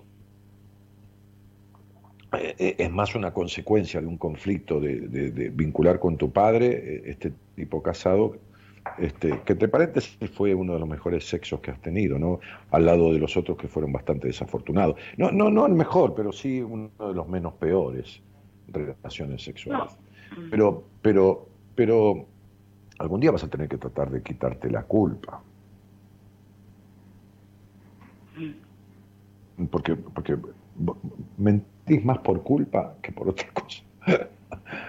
Sería, si vos te vas a comer a un restaurante, qué sé yo, caro, y tu mamá, suponte que viviera, ¿no? Este, entonces te Sí, dice al vive otro mi día. "¿Y- ¿eh? El que no vive es mi papá, falleció hace muchísimos años. Mi papá. Tu mamá, te digo, tu mamá. Sí, mi mamá vive. Por eso, y tu sí, mamá, me, hace- me sigue haciendo la culpa. Por eso, tu mamá te dijera, ah, eh, ¿a dónde fuiste ayer? Vos le decís, no, acá, eh, fuimos a tomar unos mates y comer una factura a casa de un amigo. No le decís que fuiste a un restaurante caro, porque te da culpa decirle eso a tu madre. ¿Entendés lo que te digo? ¿Sabes cuál? Es así. ¿Y vos qué culpa? También tenés culpa por tener dinero, suponete, ¿no? Ir a Punta del Este, tenés culpa por... ¿Entendés esto? Sí. Sí, sí, Claro, por ejemplo, pero- con, con mi marido siempre, eh, la verdad que entre los entre los dos tenemos un, si estaríamos juntos tendríamos un buen pasar. Y, y, y en realidad nos seguimos hablando y hacemos cosas juntos, tenemos una casa en el campo en el cual vamos a arreglar y todo juntos y la pasamos bien cuando estamos juntos. Eh, Pero bueno, a mí se me traba un poco el cerebro y después de unos días que estamos juntos y porque empiezo a, a, qué sé yo, a pensar todas cosas malas y me boicoteo yo sola. Sí, ¿y, Y qué bueno. cosas malas pensás? ¿No? de mí de todo Mm, si eh, lo controlo en momentos que le controlaba el celular Sos Eh. insoportablemente controladora, igual que tu madre. Vos sos una réplica de tu madre. Culposa, controladora, melancólica, dramática, discutidora, todo. Todo junto. sí, si, si no está le pregunto el por qué no está y, Claro, sí, sí, sí, sí, claro. pero la verdad es que lo vuelvo loco y Sí, veces, sí, sí. eh, No, no, se yo, vuelven le locos. digo Se eh, vuelven locos. le digo Porque vos, no te me hables porque loca. te hago mal Sí, Vos también te volvés loca, mucho más que él. Porque te explota la cabeza. Sí Mm. Te convertiste en tu madre, sos una mala copia de tu madre, te perdiste en, en la... O sea, al final, vos fíjate cómo, cómo te resguardás en las mentiras porque no sabes quién sos. Entonces vivís armando un personaje que te haces, por ejemplo, la distendida, la, la, la, la, la, la- la- la mente abierta, pero por otro lado estás controlando, ¿entendés? Y no aguantás y después empezás a celar y a controlar. Es decir, te- te- tenés como una dualidad eh, en, en donde no definís a ninguna, porque, porque lógicamente fue tan invasiva la crianza que tuviste, tan invasiva y tan castradora, que te das vuelta, te buscas y no te encontrás, no sabes quién sos. sí Sos una copia de tu mamá, como digo siempre, una mala copia. Porque todas las copias son malas, ¿no? Por más, por más perfecta que estén, ninguna copia es auténtica, es una copia. sí Entonces, este, este, este es el punto. Sí. Sí, sí. No, es que, que Néstor, eh, mi pareja, siempre él te escuchaba. Yo la verdad que no te escuchaba y, y siempre me comentaba él sobre tu programa. Y siempre me decía esto, lo de mi mamá, y yo nunca le quise creer. Eh, O, o le creía y a medias y... Y bueno, fue también uno de los problemas que tuvimos por mi familia a la separación, ¿no? Porque como que tampoco la aceptan mucho y yo estoy en el medio y, y ahora yo estoy ¿En el, sola medio, y, en el medio de ¿En el medio de quién? y de mi familia y, y de mi marido y No, vos, vos estás donde querés estar, porque vos nunca te saliste de esa familia. Estás enferma por esa familia, es- enferma en el buen sentido de la palabra. Es decir, vos sí, sos una dependencia total de esa familia. Vos rendís cuenta, vos tenés 46 años y todavía rendís cuenta. O sea, tu madre te llama y vos te, te tiembla el culo, ¿entendés? O sea, es así. Sos mitad la pareja de tu marido y mitad la pareja de tu madre. Tal cual. Claro, desde que murió tu padre y desde antes vos sos la otra pareja de tu mamá. Tenés una relación de dependencia eh, enfermiza con tu madre, este, que, que no podés este, hacer que te importe un carajo lo que tu madre diga o piense. Mm. O sea, tu mamá tiene derecho a decir lo que quiera y a pensar lo que quiera. Es un ser humano y tiene todo el derecho.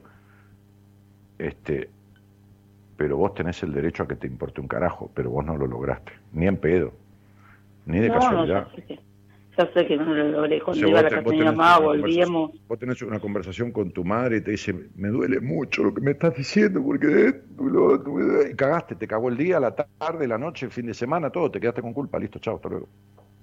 Sí, y ahí me peleaba con mi marido y, Lógico, sí, por supuesto. Y, y está bien. y él yo creo que se repudrió más que de eso también. Sí, sí, pero ¿cuánto tiempo estuviste con tu marido? 16 años. Y, Y habría que preguntarle a Néstor, ya que está. No, digo, para, para boludear un rato, ¿viste? Decir, ¿qué Sí. hiciste 16 años con esta mina? ¿Cuál es tu problema que te quedaste 16 años con una controladora celosa y posesiva? ¿Cuál es tu quilombo, Néstor, con tu mamá? No con la madre de ella, con tu mamá, querido Néstor. ¿Cuál es el quilombo que nunca resolviste para estar con una mina que te está encima, que es controladora, que es posesiva y que todo lo demás? Porque vos tenés el quilombo. Ella tiene el suyo. ¿eh? Esta piba tiene el suyo, tu mujer, pero vos tenés el tuyo bien grande. Imagínate que vos, suponete, ¿no? Suponete que un día yo voy a un bar, vos tenés 25 años, 27, ¿no? y yo tengo, qué sé yo, 40, no importa, y nos conocemos y empezamos a salir. ¿no? Y vos sos como sos. ¿Cuánto crees que me durás a mí? No, te pregunto, ¿cuánto te crees que yo podría salir con vos siendo vos lo hinchapelota que sos, lo dependiente de tu madre, lo controladora, lo celosa y lo enloquecedora? ¿Cuánto crees que yo me podría bancar? Sí, Dos meses. poco. Lo que pasa es que sí, Néstor 30 se quedó en realidad porque, yo creo, ¿no? Porque él estaba con muchos quilombos con... Se había separado y tenía un, tiene un nene de... de- bueno, en esa época tenía un nene de un año y medio. Y bueno, es como que yo estuve con él eh, ayudándolo. Eh, No, mi amor, no, no, no, no, la verdad que no. No, la verdad que no. Eh, yo le pago a una chica y que cuide a mi nene. mm, Pero si encima que tengo el quilombo del nene, tengo una mina que me pone los huevos como si me lo hubiera picado una avispa, sí. ¿estás en pedo? Lo que pasa es que antes no era así, eh, tampoco. ¿Qué? Era re distinta. Bueno, en realidad Sí, mentía. no, no, no eras distinta, disimulabas. Te la Claro, bancabas. Mentía. Sí, eh, sí, bueno, entonces ¿quién nunca fuiste distinta. Vamos de vuelta. El hombre no disfraza la verdad por error, sino por horror a su desnudez. Te disfrazabas Ujú. de otra cosa. ¿Pero cuánto tardaste? ¿Dos años, tres, cuatro? ¿Y los otros doce años que este tipo se quedó? Déjate de joder. Un tipo de hipo que no tiene resuelto nada y que necesita que una mujer le esté encima todo rompiéndole la bola porque su mamá lo abandonó o porque su mamá lo absorbió. Pero no tuvo una relación equilibrada con su madre ni en pedo. ¿Está? O sea, Sí. los vínculos son parejos. ¿Está claro? Es decir, es parejo, es decir, son espejos. Nadie se junta de casualidad con nadie, ni siquiera el psicópata con la mina golpeada. Si ella se queda es porque tiene violencia dentro, tiene necesidad de castigo y se queda para ser castigada y violentada y todo lo demás. Entonces, está tan enferma la que se queda a recibir golpes como el psicópata que se los da. Entonces está tan jodido el tipo que se aguanta a una celosa, posesiva, dependiente de la madre, como la mina que es celosa, posesiva y dependiente de la madre. Están jodidos los dos de la misma manera, cada uno por lo suyo. ¿Entendiste? Eso es. Entonces, vos conociste a tu suegra, Sí. Ok, y Néstor tenía hermanos, Sí, sí, tiene un hermano, pero no nos hablamos con el hermano. no importa. ¿Y, quién fue el elegido de la mamá de él? ¿El hermano o él? El hermano. Está clarísimo. Mm, ¿Entendiste? Sí. Entonces, cuando vos le estás encima todo el tiempo, le estás encima, como la madre no lo estuvo encima porque lo dejó de lado por el hermano. Entonces, una mina celosa, posesiva, esto y lo otro, le da la atención que no le dio la madre. Por eso se quedó 12 o 13 años con vos de más. ¿Entendés? Sí, ¿Te queda claro? sí, sí. Sí, me queda Muy claro. bien. Ah, entonces Néstor escuchó todo esto, pero nunca le entró y las culpas te las echaba vos cuando en realidad se necesitan dos para tener un vínculo tan de mierda como el tango, que no es un vínculo de mierda, pero para bailar el tango se necesitan dos, porque si yo quiero bailar el tango y vos no, no bailamos tango. ¿Estamos de acuerdo? Sí. Entonces, para que haya una celosa, posesiva, hinchapelotas, tiene que haber un tipo que necesite una celosa, posesiva, hinchapelota. Porque si no, te vas. Es decir, cuando iban a Punta del Este, Néstor se sentaba ¿no? en un bar y le decía, tráeme un sándwich de jamón. Y el tipo le traía un sándwich de chorizo. ¿Que Néstor se lo comía o le decía, yo te pedí jamón, no chorizo? O sea, No. le pedía lo que él quería, no comía Sí. cualquier cosa. Cuando Sí. se quedó con vos 12 años, era lo que él quería, porque si no se hubiera levantado y se hubiera ido. ¿Está claro? Sí. Muy bien. Mm. Me alegro. Sí. Te agradezco Así que- muchísimo por, por darme Tienen el este 50, espacio. del 50% de responsabilidad cada uno. ¿Entendés? ¿No ve que no deja, Néstor, aguanta, está tres, cuatro días con vos, vos empezás a romper la bola, ta- tira y afloja todo el tiempo, pero usted si- siempre sigue estando ahí. Sí, es verdad, O estamos sea, juntos. va a comer un restaurante y está dos días come bien y tres días come mal y vuelve a comer. No, yo voy como dos días bien, tres, tres mal no voy más. Listo, chao, hasta luego. Entonces él sigue yendo a comer de la misma mierda. Néstor, querido, sentate con alguien porque tenés la cabeza hecha mierda, sería. Mm, Está claro, ¿no? Sí.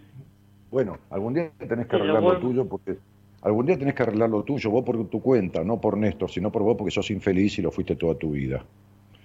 Y Néstor que se arregle su culo, qué sé yo, problema de él, donde se siente, donde lo pone. Sí, tal cual. Lo que pasa es que a mí también me cuesta soltar porque yo lo quiero y, y la verdad, sinceramente, yo no lo quiero perder. Quiero seguir con él y, y, y siempre me lo propongo y digo, bueno, esta vez Sí, me yo lo no, voy a yo no- yo volver ni te loco. de dejar a nadie, pero además tienen un vínculo de mierda toda la vida, en donde uno tira para un lado y el otro tira para el otro. Vos jodés que venís para acá y el otro tira, soltame. ¿Entendés? Esto es una relación enfermiza. Entonces yo no estoy diciendo que dejes esta relación, digo que arregles este trastorno emocional que tenés, porque es enfermante, enfermizo, y nunca fuiste una mujer plena en toda tu vida. ¿Está claro? Sí. Sí. Ni, ni durmiendo, ni despierta, ni teniendo sexo, ni hablando con tu madre, ni viviendo. Nunca tuviste paz en tu alma. ¿Entendés esto? Sí. Ok. A eso me refiero. Yo no estoy hablando que dejes a nadie. Pero si vos decís que eso es querer, estás utilizando mal la palabra querer. Eso es querer joder y querer joderse, no querer de cariño. Tener un vínculo así es un vínculo de mierda para vivir la vida jodida. Mm, El amor es un sentimiento para disfrutar, no para joderse todo el tiempo. Uno puede discutir, un día uno puede esto, pero si no hay una complementariedad y un disfrute de la ambos de estar, no de disfrutar dos días y joderse tres, ¿entendés? Entonces eso no es amor. Es un amor sufrido que se llama sufrimiento, no amor. Entonces, nunca te sentaste a arreglar esto con nadie. No con Néstor, sino no, vos sí, sí, con, con alguien. Mentís tanto que hasta mentís orgasmo. Mirá si mentirás.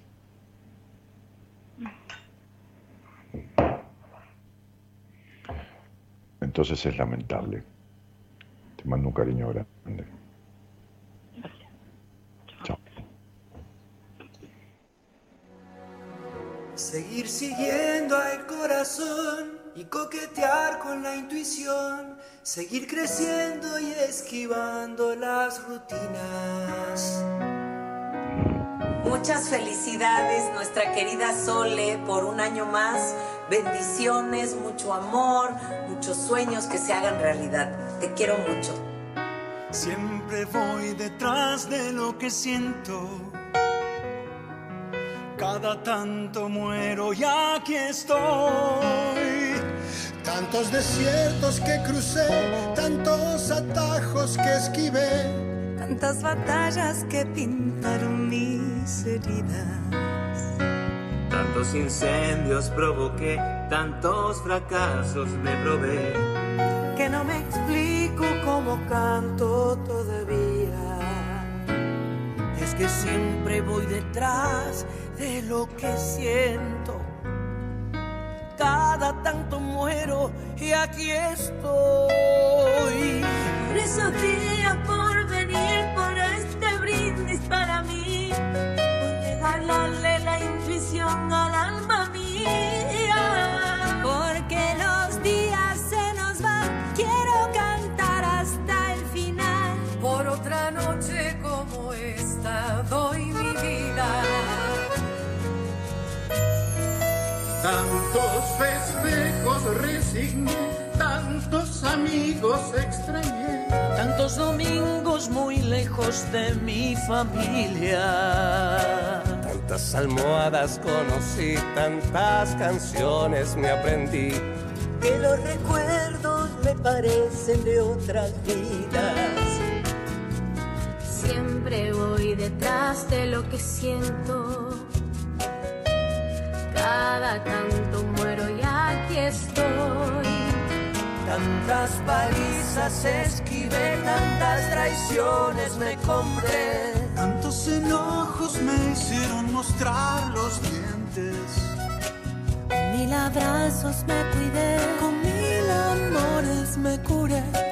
Juntando heridas sigo creyendo en la gente. Siempre voy detrás de lo que siento. Cada tanto muero, pero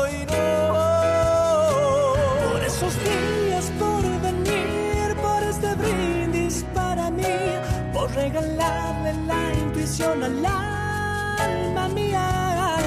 Porque los días se nos van, quiero cantar hasta el final. Por otra noche como esta doy mi vida. Por esos días por venir, por este brindis para mí, por regalarle la intuición al. Bueno, mucha gente quiere salir al aire, como Paula Andrea, como Elena Calieri, ¿no? A veces cuando está terminando el programa les agarra la desesperación a todos, ¿no? Este, esta canción que, que cantó Soledad, ¿no? Este, en, este, en este acto, está, en este caso está interpretada por Abel Pinto, Pedro Aznar, India Martínez, Marcela Morelos, Julia Senco, bueno, muchísimos, ¿no? Una preciosa canción.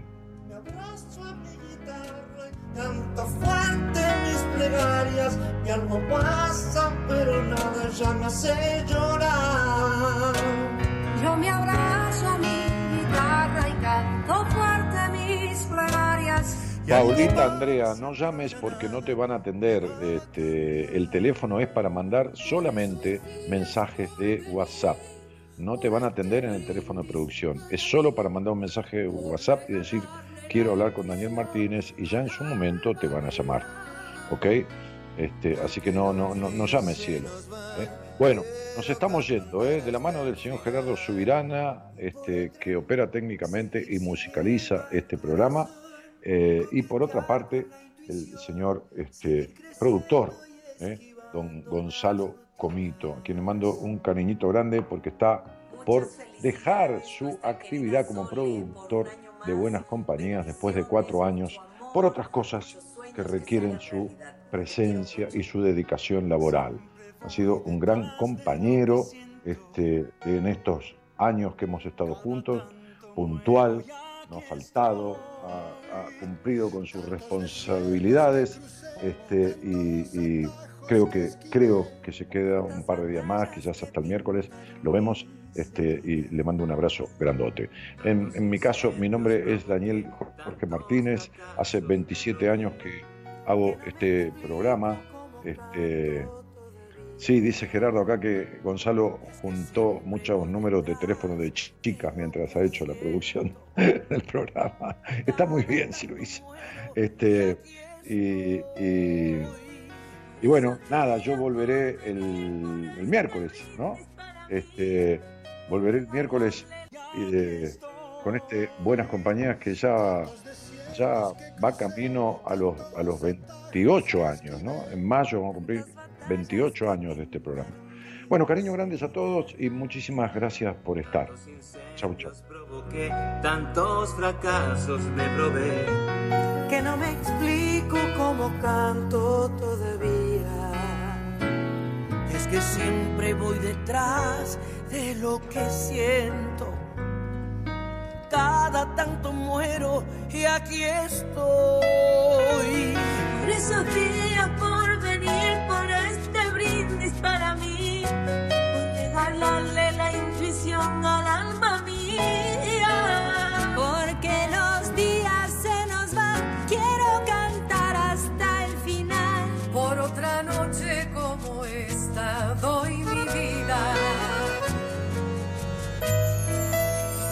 Tantos festejos resigné, tantos amigos extrañé. Tantos domingos muy lejos de mi familia. Tantas almohadas conocí, tantas canciones me aprendí. Que los recuerdos me parecen de otras vidas. Siempre voy detrás de lo que siento. Cada tanto muero y aquí estoy. Tantas palizas esquivé, tantas traiciones me compré. Tantos enojos me hicieron mostrar los dientes. Mil abrazos me cuidé, con mil amores me curé. Juntando heridas sigo creyendo en la gente. Siempre voy detrás de lo que siento. Cada tanto muero, pero y no. Por esos días por venir, por este brindis para mí, por regalarle la intuición al alma mía. Porque los días se nos van, quiero cantar hasta el final. Por otra noche como esta doy